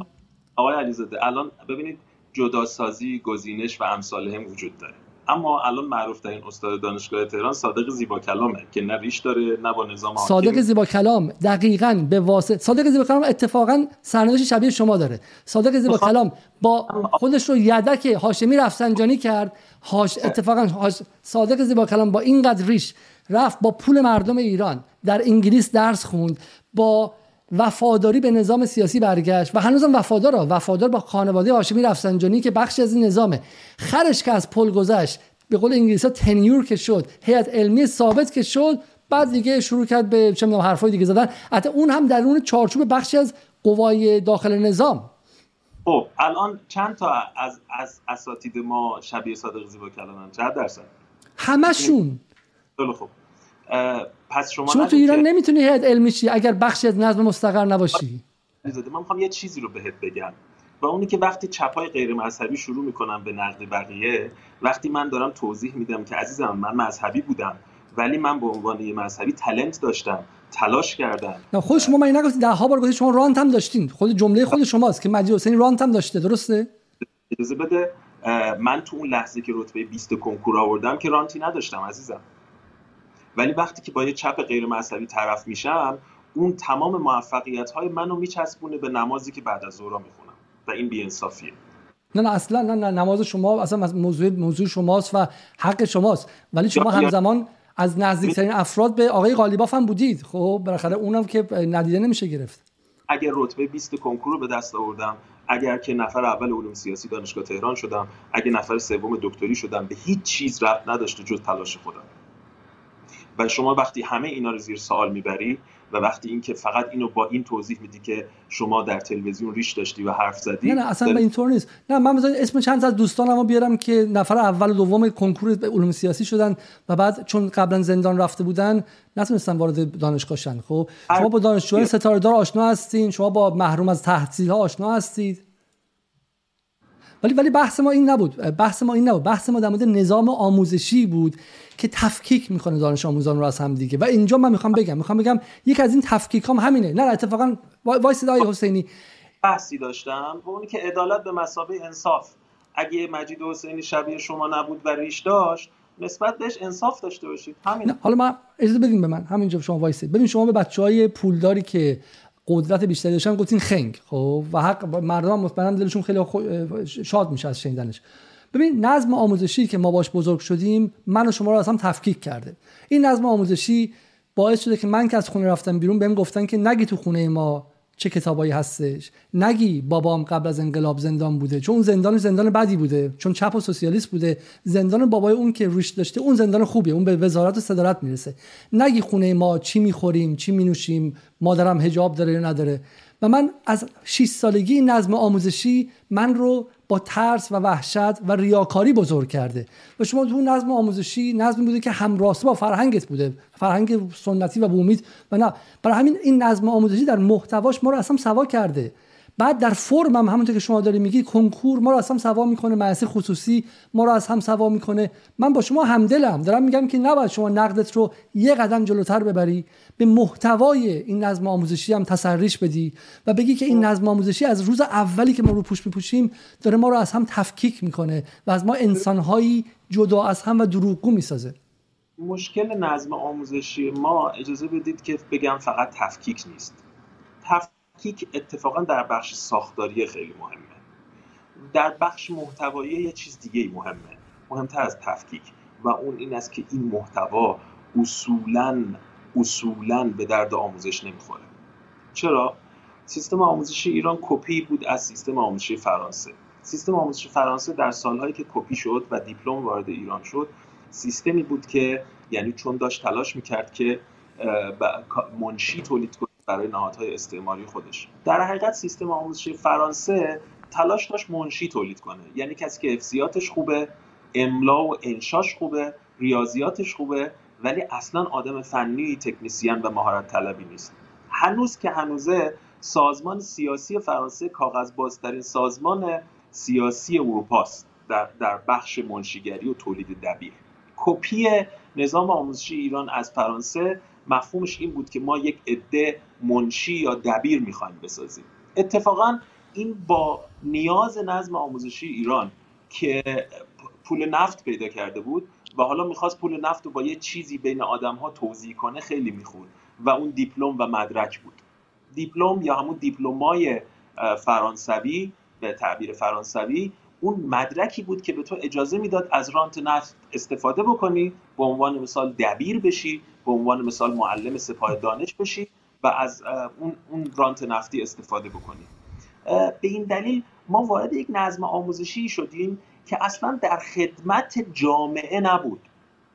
در خدمت یک کپی از نظم استعماری موجود بود که نیاز به دبیر داشت. اصلا تعبیر دبیرستان تولیدگر منشی در نظام آموزشی ایرانه و اصلا مسئلهش این نیست که استعدادهای این بچه ها چیه یا مسئلهش این نیست که آیا این بچه ها در مدرسه زندگی یاد می‌گیرن یا در دبیرستان کار یاد می‌گیرن. مدرسه و دبیرستان یا هنرستان یا هر چیزی که آموزش عمومی پیشرفته هست باید در خدمت اشتغال و socialize شدن بچه ها قرار بگیره. در حالی که اصلا نظم آموزشی فرانسوی اینجوری نبود. نکته اتفاق بعدی که افتاد این بود که در سالهای رضاخان تحت تاثیر نظام آموزشی آلمان نظام آموزشی ما کمی تغییر کرد. یعنی رفتن Ausbildung رو کپی کردن در نظام آموزشی ایران و سازمان فنی حرفه‌ای رو به وجود آوردن. اما واقعیتش اینه که نظم نفتی برتابنده نظام آموزشی Ausbildung یا فنی حرفه‌ای نبود. آروم آروم دوباره فنی حرفه‌ای به حاشیه رانده شد و همون نظام دیپلم فوق لیسانس دکتری که قرار بود یک سلسله کاغذبازی اداری منشیگری ریاضیات انتگرال و حفظیات در مقابل 34 جور استعداد بچه ها رو اصلی بکنه مسئله اصلی نظام آموزشی ایران شد. و اتفاقا نظام آموزشی پهلوی هم همین مشکل رو داشت. یعنی شما فکر می‌کنید که تفاوت اساسی بین محتوای نظام آموزشی اخیر و نظام آموزشی پهلوی وجود داره؟ پهلوی هم در لحظه که کانون پرورش فکری کودکان و نوجوانان تأسیس کرد فهمیده بود که آموزش پرورش اون چیزی که لازمه رو به بچه ها نمیده و اون چیزی که این, این بچه ها رو وصل کنه به جامعه و وصل کنه به کار. و اتفاقا او هم بحران بحرانی شدن این نظم آموزشی رو فهمیده بود. ولی دیر بود. چرا؟ چون اون هم داشت دیپلمه تولید می‌کرد. ما بعد از انقلاب فکر کردیم تغییر محتوای دینی می‌تواند اون اصل اساسی کپی فرانسوی بودن یا حفظی بودن یا منشی تولید کن یا کارمند تولید کنه نظم آموزشی ایران رو عوض بکنه. در حالی که نظم آموزشی ایران همچنان منشی داره تولید می‌کنه و الان در سال 1400 بیش از 70 درصد بچه ها در حقیقت 70 برابر بچه ها بیشتر دارن در کنکور منفی می‌زنن. در رشته دینی هم 50 درصد در, در درس دینی هم 50 درصد بچه ها منفی می‌زنن. در ریاضیات 80 درصد بچه ها منفی می‌زنن. و ما کیفیت نظام آموزشی ایران رو تبدیل به یک نظام حفظی کارمند محوری کردیم که اتفاقا استعدادهای بچه ها به درد اون نمی‌خوره. و هر روز همراه با خصوصی تر شدنش بیکیفیت تر میشه. نکته جالبش اینه که با همون ملاک های بین المللی امروز نظام آموزشی ایران در آزمون های تیمز و پرز یکی از بدترین ranking های منطقه خاورمیانه رو داره. یعنی ما نظام آموزشی رو لحاظ کیفیتی که در خدمت کار و در خدمت زندگی و مفاهیم باشه از کویت هم پایین تره این دلیلش این است که این نظم آموزشی فرسوده است. به شدت استعماری و کپی فرانسه است. ما هیچ وقت نتونستیم مدل آلمانی رو حداقل مدل آلمانی و... حالا حالا ببخشید من چون یکی از مسائلی که واقعا در حالا شما گفتید چون با پهلوی مقایسه کردیم پهلوی عکس شاه و زنش رو اول برنامه داشت ولی می‌دونین که متون پهلوی ها رو کتاب های آموزشی پهلوی رو امثال فروغی و بهار و به شکلی روشنفکران عصر مشروطی نوشته بودن دیگه درسته؟ و اتفاقا نگاه کنید از دل نظام آموزشی پهلوی ناخدا سمدی اومد بیرون. از دل نظام آموزشی پهلوی بازرگان و صحابی و چه می‌دونم باکری و همت و بدنی اومد که تونست انقلاب کنه. انقلاب 57 و کسایی کردن که توی نظام آموزشی پهلوی بزرگ شده بودن. برای اینکه اتفاقا مفهومی به اسم امر جمعی و امر ملی تو اون کتاب ها بودش خب؟ یعنی ایران و حالای خودش با اون افسانه های آریایی و اینها. اتفاقا محتوای اسلامی کردن در پس از انقلاب اون مفهوم ملی رو از بین نبرد به نظر شما؟ آقای علیزاده انقلاب حاصل نظام آموزش پهلوی نیست. نظام آموزش پهلوی به لحاظ تو خب امروز هم پس محصول آموزش نظام آموزش جمهوری اسلامی نیستش. چی محصولش وضع وضع نئولیبرالی شدن و کالایی شدن همه چیز هم در جامعه امروز محصول نظام آموزشی با همون منطق محصول نظام آموزشی امروز نیستش. صد درصد مگه نظام آموزشی liberalize کرده ایران رو؟ نه. نظام آموزشی بخشی از پروژه لیبرالیسم بوده. معلومه که معلومه که عمل به نسخه های بانک جهانی ایران رو liberalize کرده. حالا یک بخشش در آموزش بوده. ببینید آموزش پهلوی انقلاب درست نکرد. نه می‌دونم. من دارم میگم که ولی آموزش پهلوی امر جمعی و مفهومی از ایرانیت رو و مفهومی از منافع ملی بیشتر توش بود تا تا نظم به شدت ایدئولوژی که محتوای درس های پس از انقلاب. یعنی اون کتابایی که آیه حداد عادل نوشت اتفاقا جامعه رو جدا جدا کرد و نذاش از دلش امر جمعی ساخته بشه امر ملی ساخته بشه. اولا آقای حداد عادل که قرآن نوشته و تفسیر قرآن. من نمی‌دونم. کتاب تاریخ هم روش نظارت داشته. شما اول هر کتاب آموزشی باز کنین تعلیمات اجتماعی کتابش هم. ساخت بشر امروز ایرانی رو؟ رو من اجازه بدید یکم فنی تر ببینم. و اون این که نظام آموزشی پهلوی اصولا همون نظام حفظ محوری بود و همون نظام فردگرایی بود. که شوینیزم پهلوی اون, اون ریسیزم و شوینیزم پهلوی اتفاقا امر جمعی توش تولید نمی‌کرد. چرا؟ چون این شوینیزم باستانی بسیجی تولید نکرد در ایران. اتفاقا اون کسی که ایران رو بسیج کرد شریعتی بود که خیلی اصلا شوینیست نبود. اصلا اصلا اصلا این شکل از شوینیزم براش امر جمعی نمیساخت. اتفاقا اون بخشی که آلترناتیو نظام آموزشی پهلوی بودن انقلاب کردن. یعنی شریعتی و فخر و دین حجازی و تختی و فردین و چه می‌دونم این سلبریتی های چپ اون موقع اینها بودن که اتفاقا عناصر نامطلوب نظام آموزشی بودن. این شریعتی بارها اخراج شد ساواک رفت نه درسته درسته. ولی من دارم ما باید تفاوت فرم و محتواست. ولی به قول همین متنی که من اولش خوندم از دلش از دل قصه ریز علی خاجوی از دل قصه ریزعلی خاجوی و پتروس فداکار تو اون کتاب ها انسانی بود که دنبال عمل جمعی بود. حالا شوونیسم پهلوی و آریایی بودن نه اینو تونست جایگزین کنه با انقلابی بودن. کسی که تو 8 سال جنگید ارتش ناخدا صمدی رو ناخدا صمدی که شریعتی نساخته بود که. ناخدا صمدی از دل اون مفهوم امر ملی بود. به این دلایلی که دارم میگم اینه. اینکه ما در نقد محتوای آموز... نظام آموزشی در پس از جمهوری اسلامی یک جایی بر وایسی اینه که آقا شما برای اینکه افراد وفادار به سیستم بسازید کسایی که یعنی در واقع تمام کشور خواستین امام صادق کنین جواب نداد خب؟ و باعث شد اینکه انسانهایی بسازید که به هیچ چی باور نداشته باشن اولین امکان پاشن برن کانادا مهاجرت کنن خب؟ ما اگه بخوایم محتوا رو عوض کنیم به نفع خود نظام هست که بیاد محتوا رو ملی تر کنه. امر ملی و امر جمعی از توش در بیاره. یه چیزی که من به نظرم می‌رسه من شما می‌خوام بپرسم اینه. اینی که به نظر میاد که جمهوری اسلامی این نظام آموزشی ساخته و شما اول برنامه هم گفتین نه در فرم و نه در محتوا حتی کمک به حفظ خودش نمی‌کنه. یعنی از دل این بچه در میاد که با ساسیمان کم میرقصه به قول شما مازاراتی می‌خواد و اگر بتونه مهاجرت می‌کنه. حالا اگه زرنگ باشه با مدرک سمپاد و شریف زرنگم نباشه با پولی که از این بانک و اون بانک اختلاس کرده. این محصول نظام آموزشی ما شده. درسته؟ ببینید این که من قبول دارم که در نظام آموزشی ایران باید انقلاب اتفاق بیفته و نظم مسلط رو هم باستولید نمی‌کنه حداقل به لحاظ سیاسی. این که روشنه. این که من بارها گفتم. اما یه نکته ای اینکه شما فکر می‌کنید که اینا کل نظام آموزشی ایران رو می‌خواستن امام صادق بکنن اینجور نیست. اتفاقا تصمیمی که از 68 به بعد گرفته شده این است که کل نظام آموزشی ایران خصوصی بشه. و, و این مسئله اصلیه.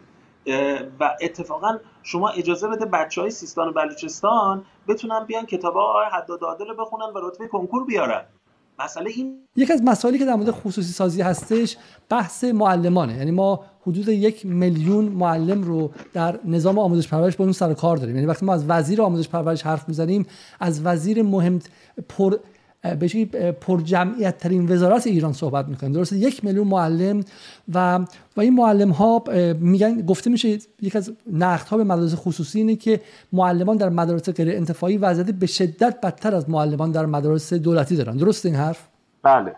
ما تقریبا 160 هزار معلم مدرسه غیر انتفاعی داریم که جز 20 درصدشون که مدارس لاکچری میرن و بیمه دارن. تقریبا جمعیت قاطعشون نه بیمه دارن نه حقوق درستی دریافت می‌کنن نه امکان شکایت به اداره کار دارن طبق قانون و در هیئت های حل اختلاف وزارت کار بهشون رسیدگی نمی‌کنن و نه امکان شکایت به آموزش پرورش دارن. تقریبا یکی از بیکسترین اخشار جامعه معلمی ایران جامعه معلمان غیر انتفاعی هستند خب یه نکته دیگه که مطرح میشه و باعث خیلی ترسه بحث خرید خدمته. می‌تونید در مورد این خیلی کوتاه توضیح بدید؟ بله متاسفانه توی سالهایی که شروع کردن به خودسازی آموزش یه ایده ای رو آقای فانی و وزرای قبل از ایشون مطرح کردن و اون اینی که در بسیار از شهرها نمیصرفه که ما یه مدرسه بسازیم یا یه کلاس ایجاد کنیم. بهتره که توی این شهرهای محروم و یا روستاهای دور یه کسی رو به صورت پیمونکاری و نیروی انسانی بگیریم یه پولی بهش بدیم بره مثلا اون پنج تا دانش آموز رو درس بده. خب این پایه یه تبعیض بزرگ شد. یعنی امسال بیش نزدیک به هزار میلیارد تومان بودجه در وزارت آموزش پرورش دیده شده که باش معلمان خرید خدمتی بگیرن که اتفاقا حالا دیگه در روستاها نیستن.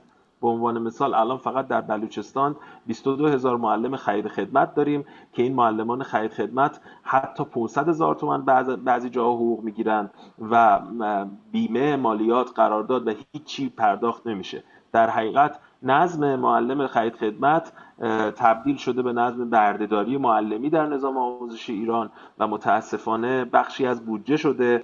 علا رقم این که ما کسی رو که میفرستیم سر کلاس معلم مینامیم ولی امروز معلمانی داریم که از حداقل حقوق مزایا و حتی 1100 کالری 2100 کالری در ماه محروم هستند بسیار خوب. آیا حسینی من آیا اجازه دارم شما رو نقد کنم؟ تا الان هم تقریبا همین کار کردیم. نه نه نه. من تا به حال سعی کردم که پارادایم های ذهنی شما اما شما قرار بود با شما به عنوان استاد دانشگاه و به عنوان به عنوان یک کسی که در امر نظم, نظم آموزشی رو دایگنوز کردین تشخیص بیماری دادین صحبت کنین. اما شما همزمان یکی از اکتیویست ها هم هستید. اولا خیلی کوتاه. یکی دو جمله به ما بگید درباره اقتصاد کنکور به ما بگید. شما در مورد مافیای کنکور خیلی صحبت کردید و به قول معروف علمی بلند کردید علیه مافیای کنکور علیه قلمچی علیه گاج و علیه بقیه اینها. حجم اقتصاد کنکور چقدر تو ایران؟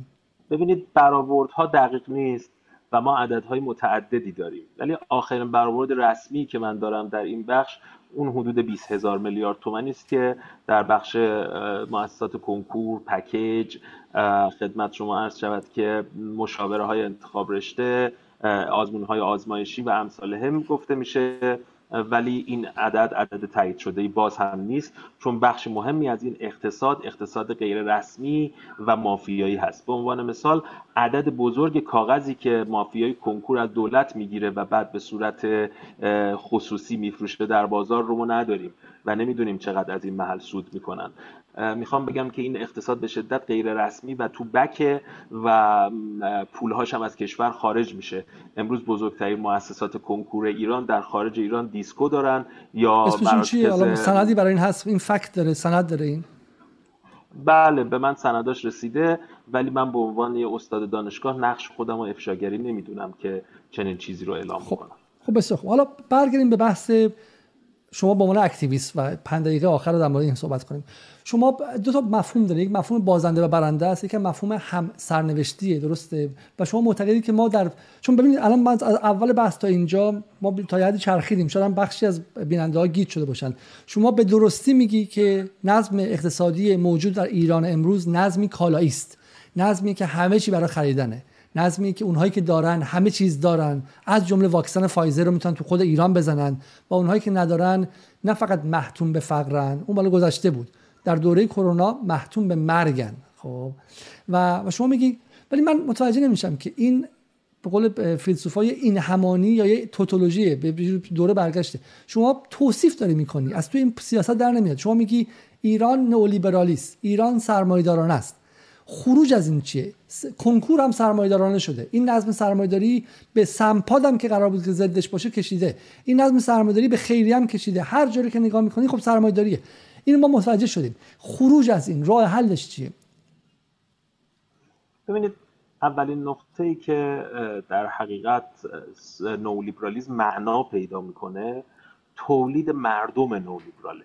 یعنی مردم سازیه در حقیقت ما وقتی که یه food blogger در ایران میلیون ها نفر رو در آرزوی غذا می‌ذاره. یه blogger blogger beauty میلیون ها نفر رو در آرزوی آرایش و عده بدنسازی و دیگری فیتنس و اون.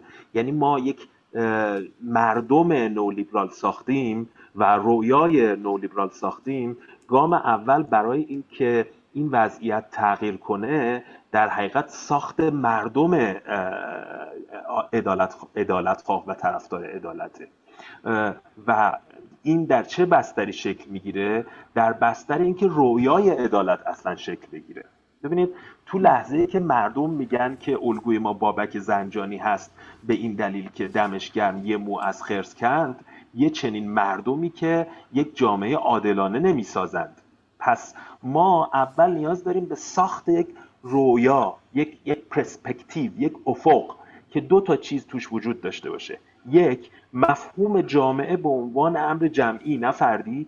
دو هماهنگی با محیط زیست به عنوان مهمترین عامل شکلگیری زیست انسانی در به لحاظ اجتماعی. پرسپکتیوی که مقابل ماست و مردم هم طرفدارش هستند. اون چیزی که لحظه آقای رفسنجانی آغاز شد هم ضد محیط زیسته هم ضد امر جمعی. و, و, و, و ضد هر دوتاشه ما به عنوان راحل تو این لحظه وقتی به من میگن به عنوان یک اکتیویست چرا قور می‌زنی من دارم یک کاری می‌کنم.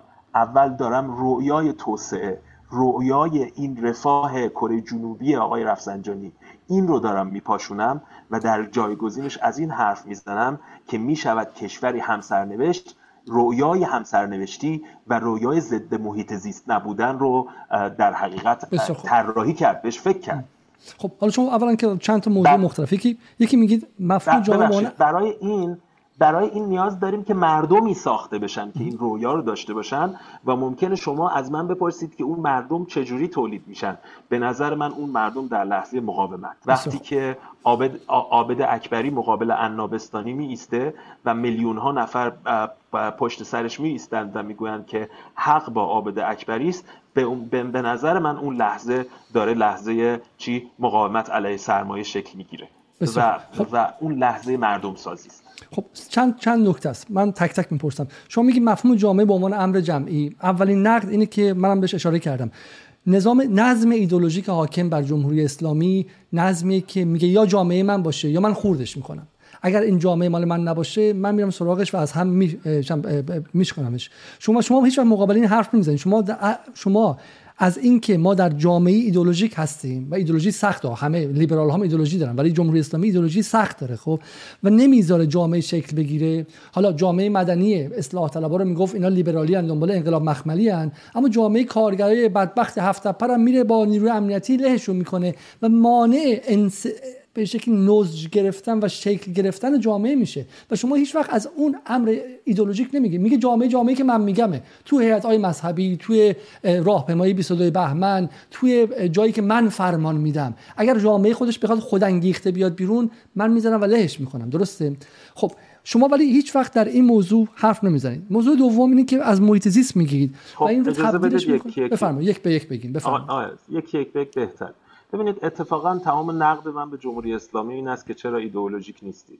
تو این لحظه جمهوری اسلامی تا پایانش داره لیبرالایز میشه و اتفاقا اون کسی که با ریش داره میگه ایدئولوژی اتفاقا داره از غیر انتفاعی حرف می‌زنه. کاش مثل دهه شست ما با یک نظم ایدئولوژیک طرف بودیم که آقای علیزاده رو حذف می‌کرد اما بچه های بلوچستان رو حذف نمی‌کرد. من حاضر بودم به عنوان چپ سکولار حذف بشم ولی میلیون ها نفر در سیستان و بلوچستان حذف نشن. صادق زیبا کلام علیه مؤسسه آقای مصباح میجنگه که 17 میلیارد تومن 17 میلیارد تومن بودجه داره. اما من علیه بانک های خصوصی می جنگم که سال گذشته 1600 هزار میلیارد تومن نقدینگی ایجاد کردند و ایران رو تبدیل به یک لشکر شکست خورده کردن من معتقدم اتفاقا ضعف اصلی جمهوری اسلامی تو این لحظه ایدئولوژی زداییه ما وارد مرحله شدیم که اون ایدئولوژی که در جنگ کار می‌کرد اون ایدئولوژی که باکری و همت میساخت دیگه مرسه غیر انتفاعی آقای میرلوهی و امام صادق رو می‌سازه که اون اصلا ایدئولوژیک نیست. اتفاقا با تمام توان فردگراست با تمام توان طرفدار مصرفه و افتخار می‌کنه که کل رتبه های کنکور رو به دست آورده. من معتقدم باید جمهوری اسلامی اتفاقا به ایدئولوژی خودش برگرده. اون ایدئولوژی که خمینی طراحی کرد حداقل بخش مهمی از جمعیت رو که کارگران بودن که طبقات پایین بودن که از نظر خمینی گودنشینان سروران این مملکت بودن رو کنار گذاشته و اتفاقا باید به اون برگرده. درسته تو اون آقای علیزاده شاید نباشه اما خیلی خیلی تعداد بیشتری از بلوچستان و خوزستان هستن. خب بحث دوم این که اون نظم در حالا نمی‌خوام وارد بحث خیلی تخصصی شم. بحث دومی که شما وقتی از محیط زیست حرف می‌زنید از این نظم نئولیبرال حرف می‌زنید فقط میگید رفسنجانی. رفسنجانی هم نماد کارگزارانه که من بارها گفتم هارترین شکل نئولیبرالیسم اما فقط رفسنجانی نیستش. سپاه هم داره مال می‌سازه آقای مجید حسینی. چه می‌دونم هیئت مختلف هم داره مال می‌سازه. پایداری هم داره کار بانک خصوصی داره. فرقی بین چپ و راست نداره. الان رفسنجانی رو اون طرفی از خودش بهتر کپی کردن. درسته؟ سال 84 که اصل 44 هم اجرایی شد. دیگه رفسنجانی بیرون کرده بودن دیگه. جناح راست و جناح اصولگرا که شما بهشون منتصب هستین رفسنجانی و زبدر ده خودش تولید کرد. اینطور نیست؟ و شما در مورد اونها حرف نمی‌زنید. شما همیشه از اسم رفسنجانی میگید. نه من اتفاقا از اونام حرف می‌زنم. منم در جناح اصولگرا نیستم و اگر بودم که الان تو مجلس بودم آقای علیزاده. یا در شورای شهر بودم الان چرا نیستم؟ و اینجا نشستم با علیزاده دارم حرف می‌زنم. اتفاقا تمام نقد من به جناح اصولگرا همینه که شما نباید اجازه بدید که تو لحظه که طرفدار هجاب هستید اقتصاد سیاسی ضد هجاب گسترش پیدا کنه. واقعا اگر که شما طرفدار هجاب هستید واقعا اگر طرفدار ارزش های مذهبی هستید اگه مخالف سخت جنین هستید و و و طبیعتا باید یک اقتصاد ضد لیبرال رو حمایت بکنید. تمام مسئله این است که جمهوری اسلامی در لایه های کوچکیش لیبرالایز نشده. و من طرفدار اون لایه های کوچکم. لایه هایی که با مال مخالفن طرفدار مقاومتن طرفدار ایستادن مقابل استعمارن طرفدار در حقیقت انقلاب خمینی هن و البته ممکنه بخش کوچکی باشند. در سپاه هم هستند در دانشگاه هم هستند در, در همه نهادهای جمهوری اسلامی هستند و البته بخش کوچکی هستند. خب اون آخرین سال شما همیشه از مقاومت میگید آیه حسینی. مقاومت هم حالا میگید عابد اکبری یا ولی ببینید کاری که خود شما دارید می‌کنید شما در مورد نظم آموزشی الان حدود چهار ساله که بلندترین صدای مخالف نظم کالایی و نئولیبرالی آموزشی در ایران هستید درسته؟ احتمالا. و و معتقدید که معتقدید که باید مردم ساخته شه منتقدین شما میگن که مردم هستن اینجا. و اتفاقا کسی مثل مجید حسینی اومده مانع دیده شدن این مردم شده. حالا شما میگید رانت نه ولی بالاخره مجید حسینی که بخشی از نظم مستقره بالاخره هیئت علمی زمانی با آقای قالیباف نزدیک و غیره اومده داره جای حرف می‌زنه که توش سندیکای معلمان وجود داشته. و سندیکای معلمان با صدها تجمع و صدها مقاومت واقعی در این کشور هزینه داده. شما با اسماعیل عبدی آشنا هستین آقای حسینی؟ نه خب خیلی جالبه چون شما از برنده و بازنده میگید و برنده گفتن درباره نظام آموزشی مجید حسینی و بازنده اسماعیل عبدی. اسماعیل عبدی از سال 96 معلمی که در مناطق فقیر تهران درس می‌داد. 20 سال در اسلام شهر ریاضی به بچهای فقیر درس می‌داد و از سال 96 در سلول زندانه و فقط بهش چهار بار اونم به خاطر بیماری بهش مجوز دادن. چون از خصوصی سازی نقد کرد. وقتی اسماعیل عبدی و معلمان معمولی و سندیکای معلمان از خصوصی سازی میگن جاشون زندان اوینه جاشون بند دو الفه جاشون بازجویی های شش ماه هست. ولی وقتی مجید حسینی میگه به شبکه سه تلویزیون دعوت میشه به برنامه سریا دعوت میشه به جهان آرا دعوت میشه. آیا در همین جا شما برنده و بازنده نمی‌بینید؟ شما اگر دنبال مردم ساختن هستید در همه جا مردم هست. در هفت تپه مردم هست. سندیکای معلمان هست. سندیکای کارگران صنعت نفت هست. شما از اونها حرف نمی‌زنید. شما میگید اونها برن کنار. من بیام جاشون حرف بزنم. نه من چنین چیزی نگفتم. اون کسی که خودش رو نماینده و صدای مستضعفان می‌دونه از نظر من یک کلاش. مستضعفان خودشون صدای خودشون هستن. معلمان هم خودشون صدای خودشون هستن. اگه یه روزی از مجید حسینی این ادعا رو شنیدید که من صدای معلمان هستم بدونید که مجید حسینی یک کلاش بیشتر نیست. اتفاقا من دارم از یه چیز دیگه ای صحبت می‌کنم. چرا من مخالف خصوصی سازی و این برخورد با هم نشده ولی عده مخالف خصوصی هستند و این برخورد باهاشون شده. شما اینو تفسیر می‌کنید به اینکه مجید حسینی احتمالا مزدوره و به یک جای وصله به همین دلیل که چنین کاری نمی‌کنه. اما اینجا نکته هم وجود داره آقای علیزاده. شما متخصص امنیت هم هستی و می‌دونی که اگر ما معلمان رو علیه امنیت جمهوری اسلامی فعال بکنیم به نفع معلمان عمل نکردیم.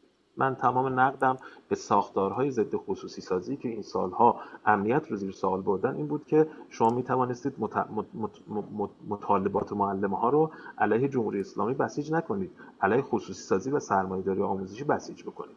و اتفاقا به شما بگم آقای علیزاده اگه روزی جمهوری اسلامی نباشه و پهلوی ها باشند یا یا از این جنس اپوزیسیون هایی که امروز جمهوری اسلامی داره باشند مطمئن باشید که لیبرالایز کردن آموزش صد برابر خواهد شد. معتقدم جمهوری اسلامی به دلیل داشتن ریشه در خمینی در دهه 60 در در, در گرایش های عدالت خواهانه که توی جمهوری اسلامی وجود داشته به خصوص پس, از مرتضی آوینی اتفاقا جمهوری اسلامی آخرین ایستگاه دفاع از معلمانه. ولی وقتی که شما در حقیقت مطالبات معلمان رو اونقدر بالا می‌برید که ضد نظم امنیتی قرار می‌گیره طبیعتا این اتفاقات هم درونش میفته از خواسته اسماعیل عبدی اولش افزایش حقوق به مدت 20 درصد بود. یعنی تقریبا یه خورده بیشتر از خط تورم خواسته رو خیلی بالا نبرده بود. اتفاقا بحث همونه. اونه که اون نظم ایدولوژیک نمی‌ذاره مردم شکل بگیره. آیه حسینی خب اصل قضیه اینه. من می‌خوام بگم که این حرف مردم شکل بگیره ما از بالا بگیم مهندسی اجتماعی ممکن نیست. آقای علیزاده هی شما میگی نظم ایدولوژیک من هی میگم نظم سرمایه. و این تو این بخش متاسفانه با هم کنار نمیاد.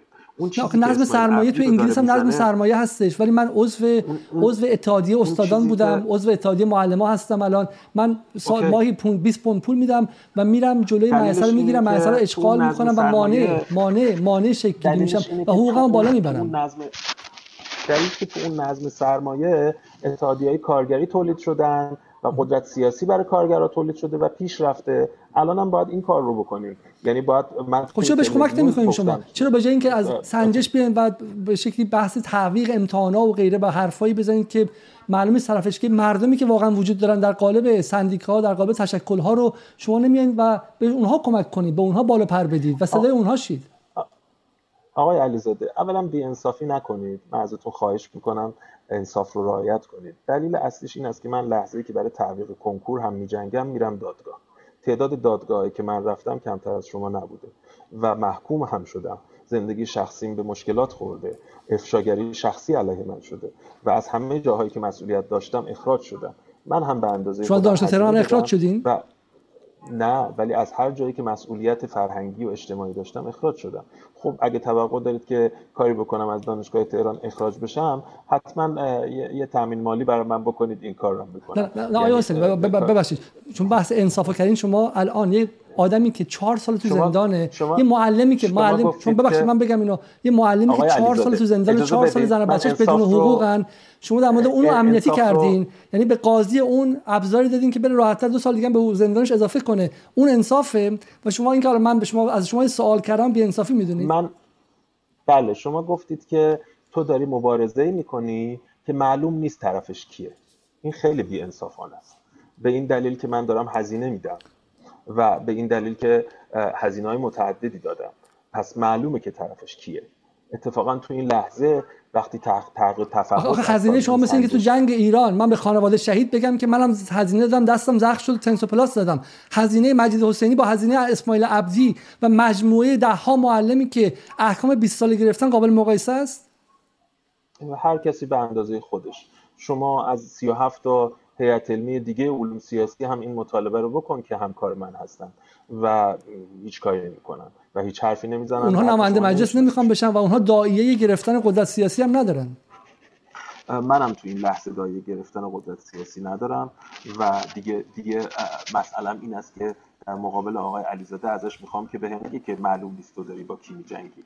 این بی نه من میگم شما مرتب از مردم بودن همسرنوشتی حرف می‌زنین. جایی که مردم واقعی نه. هست روتون اونور می‌کنین و ازشون صحبت اسمشون شما... نمیارید. شما مردم واقعی و غیر واقعی رو وقتی تولید می‌کنی خودت داری از تبعیض حرف می‌زنی. ما مردم واقعی و غیر واقعی نداریم. ما مردم داریم و اون تو لحظه مقاومت ساخته بشه مقاومت کرده. کارگری کارگری که تو هفت تپه وایساده گفته به من, من حقوق بدین زندان رفته مقاومت نیست اسمش. من من حتما موافق زندان رفتن کارگر نیستم. ازش دفاع کردم حرف زدم کجا, کجا از کجا از معلمان زندانی؟ شما به عنوان بلندترین صدای نقد نظم آموزشی یک جا از معلمان زندانی اسپردید؟ از معلمان هم دفاع کردم یک یک جا یک جا از یک یک یه, یه نوشته در مورد معلمان زندانی. من اسم 10 تا معلم زندانی برای شما الان می‌تونم خب. بیارم. شما الان یک دونهشون رو یک دونهشون رو من بگم نمی شما اسم عبدی رو نمی‌شناسید.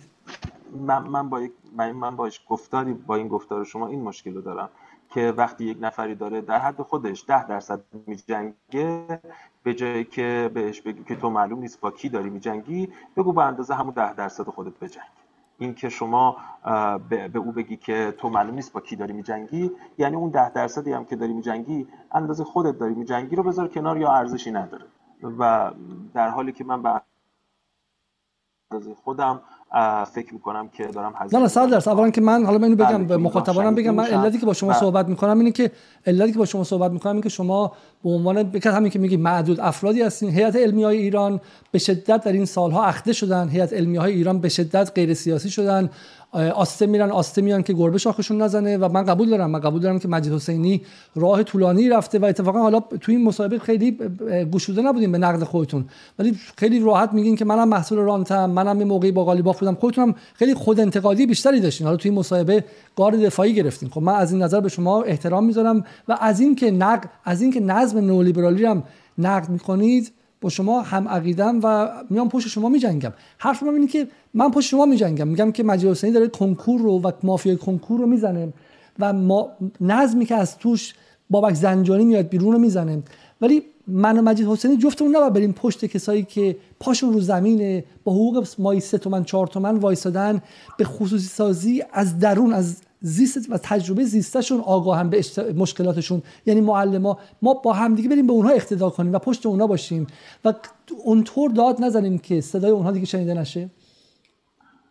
ببین داد زدن من باعث این نمیشه که صدای کسی شنیده نشه. اتفاقا من دادهایی که دارم می‌زنم صداهایی رو بالا آورده که تا حالا بالا نیامده اگه شما مفهوم معلم خرید خدمت رو شنیدید مطمئن باشید من در فضای رسانه ایران طرحش کردم شما خرید خدمت رو اگر شما ذره سندیکای معلمان رو دنبال می‌کردید می‌دونید که از دهه 80 خب. زمانی که من و شما اصلا اصلا وارد فضای سیاسی نشده بودیم بحث خرید خدمت رو تعیین کردن روش جنگیدن و زندان رفتن به خاطرش. آقای اون موقع اصلا خرید خدمت وجود نداشته. آقای زمزمه هاش وجود داشته. همونطور در مورد هفت تپه اولین اولین اعتصابات هفت تپه که به زندانی شدن شد سال 86 بود. من و شما اطلاع نداریم. برای اینکه ما تاریخ شویی می‌کنیم. تاریخ شویی در این فضا عادیه آیه حسینی. معلمان در دهه 80 سال 80 اولین تجمع بزرگشون برگزار کردن که با ضرب و شتم خیلی جدید اتفاق افتاد.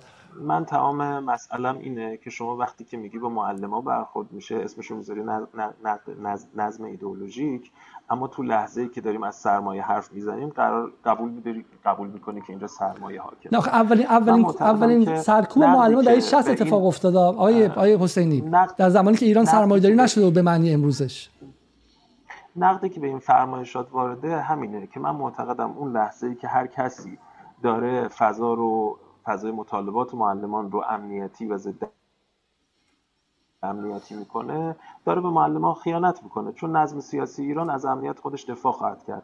ممکنه شما اینو درست ندونی غلط بدونی من قضاوت الان وحید وحید اشتری هم که دادگاه می‌برن میگن که ضد امنیتیه. الان بچه های عدالت خواه رو هم که میگن دزدی نکنید فساد نداشته باشی به اسم امنیت می‌زنن. شما که از من بهتر می‌دونید که چوب امنیت می‌تونه به روا و ناروا بر سر مردم بخوره. ولی اسماعیل بخشی که بله. گفت تو هفت تپه خصوصی سازی اشتباس و بعد امنیتی شد که واقعا بحث امنیت به خطر ننداخته بود که. خب اتفاقا هولشون دادن که برن بغل اپوزیسیون وایسن.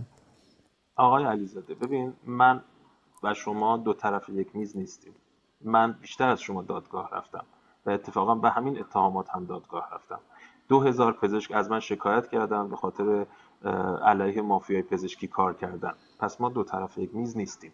درسته ممکنه شما هزینه بیشتری از من داده باشید.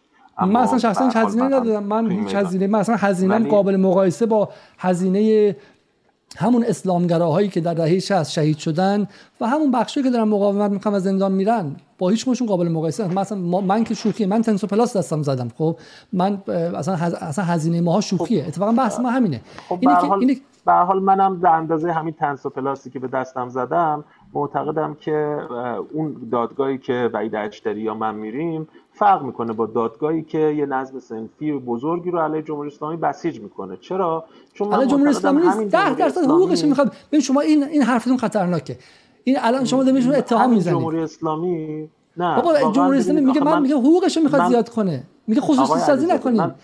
جملهش دقیقا این که مانع خواسته معلمان هرگز سیاسی نبوده. همیشه همشون از سال 80 دنبال این بودن که خصوصی سازی در ایران بسته شه. می‌گفتن تو مدارس غیر انتفاعی به ما حقوق نمیدن. حرفی که مجید حسینی سال 98 زد رو معلمان سال 80 زدن و احکام 5 سال و 10 ساله اومد. من سوالم اینه که این 10 درصدی که مجید حسینی میجنگه آیا علتی داره که به ارجاع نمیده به اون کسایی که 15 سال قبل از اون دقیقا همین حرفو زدن؟ هیچ ربطی هم به امنیت نداشتن ولی گرفتنشون تو هلفتونی انداختن. چرا مجید حسینی خوش به اون تاریخ وصل نمی‌کنه؟ آقای علیزاده شما تو لندن نشستی و در تماس با بدنه معلمان نیستی. من اقلا در کل دانشگاه های فرهنگیان ایران سخنرانی کردم با تک تک این آدم ها تماس داشتم و شما داری از فیلتر رسانه مسائل رو میشنوی نه از فیلتر میدان.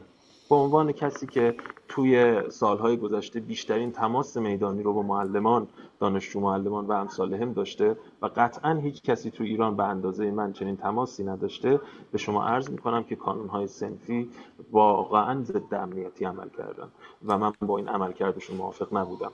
در مورد تاریخ قبل از اون قضاوتی ندارم. شاید شما راست بگید. شاید تو دهه 60 این این عملکرد رو نداشتن اما وقتی من میرم تو دانشگاه سخنرانی می‌کنم و طرف پا میشه و به شدت ضد جمهوری اسلامی عمل می‌کنه من نمی‌تونم این قضاوت رو بکنم که اون طرفدار حقوقشه و اتفاقا احساس می‌کنم که اون داره به معلمانی که واقعا مسئلهشون سنفیه مسئلهشون حقوقشونه مسئلهشون خصوصی سازیه و امثالهم داره آسیب می‌زنه. من نمیگم اون رو بگیرن یا اصلا به من ربطی نداره. اما این مطالبه حتما به معلما ضربه می‌زنه و نظم بعد از جمهوری اسلامی حتما ضد معلم تره اگر یه جمله بگید. شما میگید مردم بسازیم لحظه مقاومت.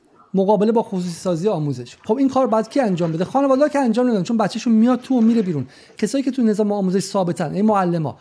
اگر فردا یعنی یه راهی نشون بدین آیا معلما رو می‌تونن در اینجا مقابل نظم خصوصی شدن بیستن و زندانم نرن و امنیتی هم نشن؟ و اگر اون بشه آیا مجید حسینی بالاخره کنارشون میسته یا نه؟ اونجا هم باز بهانه ای هست. من بهانه نمی‌گیرم آقای من دارم از تجربه سالها تماس با پایین ترین اخشار معلم حرف می‌زنم. همین یک ماه پیش معلمین مدارس غیر انتفاعی جلوی مجلس تجمع داشتن و تنها کسی که تو جمع اونا حاضر شد من بودم آقای علیزاده. و از نزدیک باشون در تماس بودم.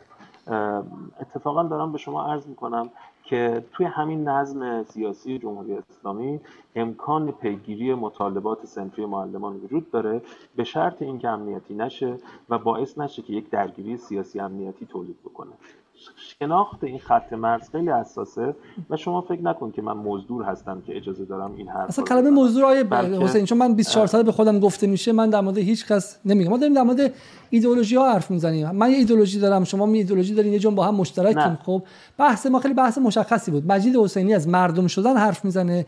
من دارم میگم که مردم شدن معلما چه راهی داره و مجید حسینی چه جوری حاضر به این مردم شدن کمک کنه؟ یه سندیکایی تشکلی جمعی از معلما که بتونن یه جایی جلوی مجلس جلوی بیت جلوی پاستور جمع شن و بگن خصوصی نکنید و این معلما بهشون انگ امنیتی نخوره. مجید حسینی آیا حاضر بهشون کمک کنه؟ یک. و اگر این اتفاق افتاد آیا حاضر مجید حسینی صداشون در اختیار این بذاره یا اینکه نه؟ باز می‌خواد خودش باشه که به تنهایی نمایندگی به شکلی مقابله با خصوصی سازی رو بر عهده می‌گیره. آقای علیزاده من تاکید کردم. من نماینده معلمان نیستم. و هیچ وقت این من نه مثلا نماینده معلم نماینده مقابله با نظم خصوص با خصوصی شدن آموزش. اصلا من نمایندگی نمی کنم و این که من احساس نمایندگی کنم این خودش بدترین اتفاقی که می‌تونه برای جامعه معلم یا هر کس دیگه بیفته. اما اون چی که من می‌فهمم اینه که به دلیل اینکه من می‌تونم حرف بزنم و صدای بلندی داشته باشم مزدور بودن نیست. رعایت مسائلی است که باعث میشه شما, شما آیا حسینی ببینید آیا حسینی اصلا من خودم سردسته مزدورها همیشه قلمزاد شدم. بحث مزدورها بودن که میگین کاریکاتور می‌کنین بحثا. بحث ما اینه که در منم نه. خودم طرفدار امنیت ملی ام در تلفیق امنیت ملی در تف... شما که میگی که چرا به تو کاری ندارن به اونا کار دارن یه حرف مزمر داره دیگه. اون, اون, اون, اون حرف مزمره اینه دیگه. نگفتم نه چون مجید حسینی مردم نمی‌سازه. چون چون نه نظام عقلش می‌رسه. نظام عقلش می‌رسه. هر نظام سیاسی تو انگلیس هم من الان سندیکا خطر نداره. روزی که سندیکا واقعا بتونه نظم سیاسی انگلیس رو به خطر بندازه میان از زیر می‌زنن و چه می‌دونم یه کارش می‌کنن. من روز اولی که وارد انگلیس شدم آقای حسینی آخر برنامه است. خاطره تعریف کنم. روز اولی که وارد شدم با ویزای دانشجویی کسی که هنوز هم انگلیسی من به سختی حرف می‌زنم رفتم عضو حزبی شدم که در مرارنامهش براندازی نظام انگلیس بود. خب حزب سوسیالیست انگلیس در مرارنامهش این که ما باید انگلیس رو نابود کنیم. نه پلیس سراغ ما این چرا؟ چون اصلا ما از پشه اهمیتش بیشتر از اون حزب سیاسیه. درسته؟ نظام های سیاسی با کسی می جنگن که خطر واقعی داشته باشه. نه غیره. اون من همه حرفم اینه که در این نظم ایدولوژیک به اشتباه هم فکر می‌کنن که تشکلای کارگری معلم ها و غیره خیلی خطر داره. چون ذهنشون در شستیه ذهنشون مال وقتی که چپا بودن مجاهدین بودن چریک ها بودن و غیره. اتفاقا من از مجید حسینی می‌خوام که رابط شه و بهشون بگه آقا معلم ها می‌تونن جمع شن بدون اینکه لزوما خطر امنیتی باشه. نه اینکه مجید حسینی هم به حرف اطلاعاتی ها رو بزنه و بگه که نه اونا خطر امنیتی هن. اتفاقا مجید حسینی می‌تونه بگه که آقایون اگه به حرف معلم ده سال پیش گوش می‌کردین از خطرات مدارس غیر انتفاعی خصوصی شدن و خرید خدمت می‌گفتن به نفع جمهوری اسلامی بود. مردم به کنار. به نفع حاکمیت بود. و ما الان جایی رسیدیم که این نظم آموزشی و این کالایی شدن داره خود جمهوری اسلامی رو به خطر میندازه. حالا در صورت من برای اینکه این بحث طولانی نشه من با هفته موافقم و تو لحظه که احساس کنم که اثری دارم در اینکه معلم ها متشکل تر باشن مطالباتشون رو اجتماعی تر پیگیری بکنن تا جایی که بتونم کنارشون هستم. ولی شما کار من رو هم بی اثر تلقی نکنید.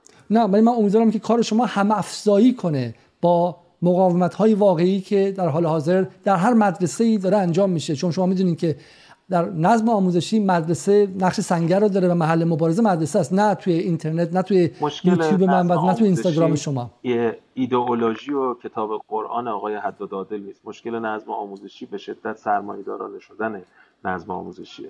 و این اثراتی که توی چیز می‌بینید توی این فشار بر فرهنگیان معلمان و امثال هم می‌بینید مطمئن باشید بخش مهمش تحت تاثیر مافیای آموزشیه که اگر امروز وقت نشد در موردش حرف بزنیم حداقل من دارتور معارف اطلاعات این مافیا حتما یک بار دیگه مخ... مفصل در مورد اون حرف می‌زنیم. خیلی خیلی ممنون که در این گفتگو شرکت کردید. از همه دوستان عزیز هم که تا این لحظه بودن حدود یک ساعت و 45 دقیقه من با آقای حسینی صحبت کردم و گفتگوی خیلی خیلی خوبی بود و امیدوارم که در برنامه بعدی هم آقای حسینی داشته باشیم. و همینطور امیدوارم که صدای امثال شما اتفاقا در ایران بلندتر شه ولی در ارتباط با حالا با نیروهای واقعی و ارگانیکی که روی زمین هم دارن مبارزه می‌کنن و این هم تلفیق شه نه اینکه مقابل همدیگه قرار بگیره. اگر واقعا خطر اصلی سرمایه سالاریه بین چپ سکولار و چپ مذهبی و چپ داخل نظام و چپ بیرون نظام نباید تفاوتی باشه و اینها باید هم افزایی کنن. به ویژه اینکه ما الان سال 59 و 60 نیستیم و نه مسعود رجوی دور بر ماست نه حزب توده نه غیره.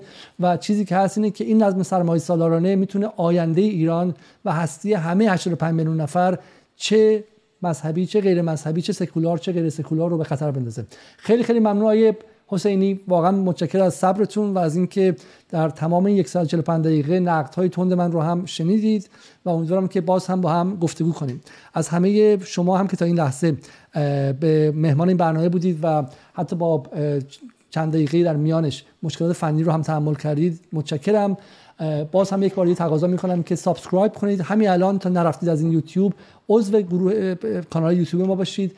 کامنت بگذارید و like کنید برنامه رو و اگر در توانتون هست 5 ماه 5 پوند 5 دلار در ماه حداقل به PayPal نقطه me خط مایل جدال و حسابی که در پایین اعلام می‌کنم حساب بانک ملی کمک کنید. تا برنامه دیگر شب روز شما خوش.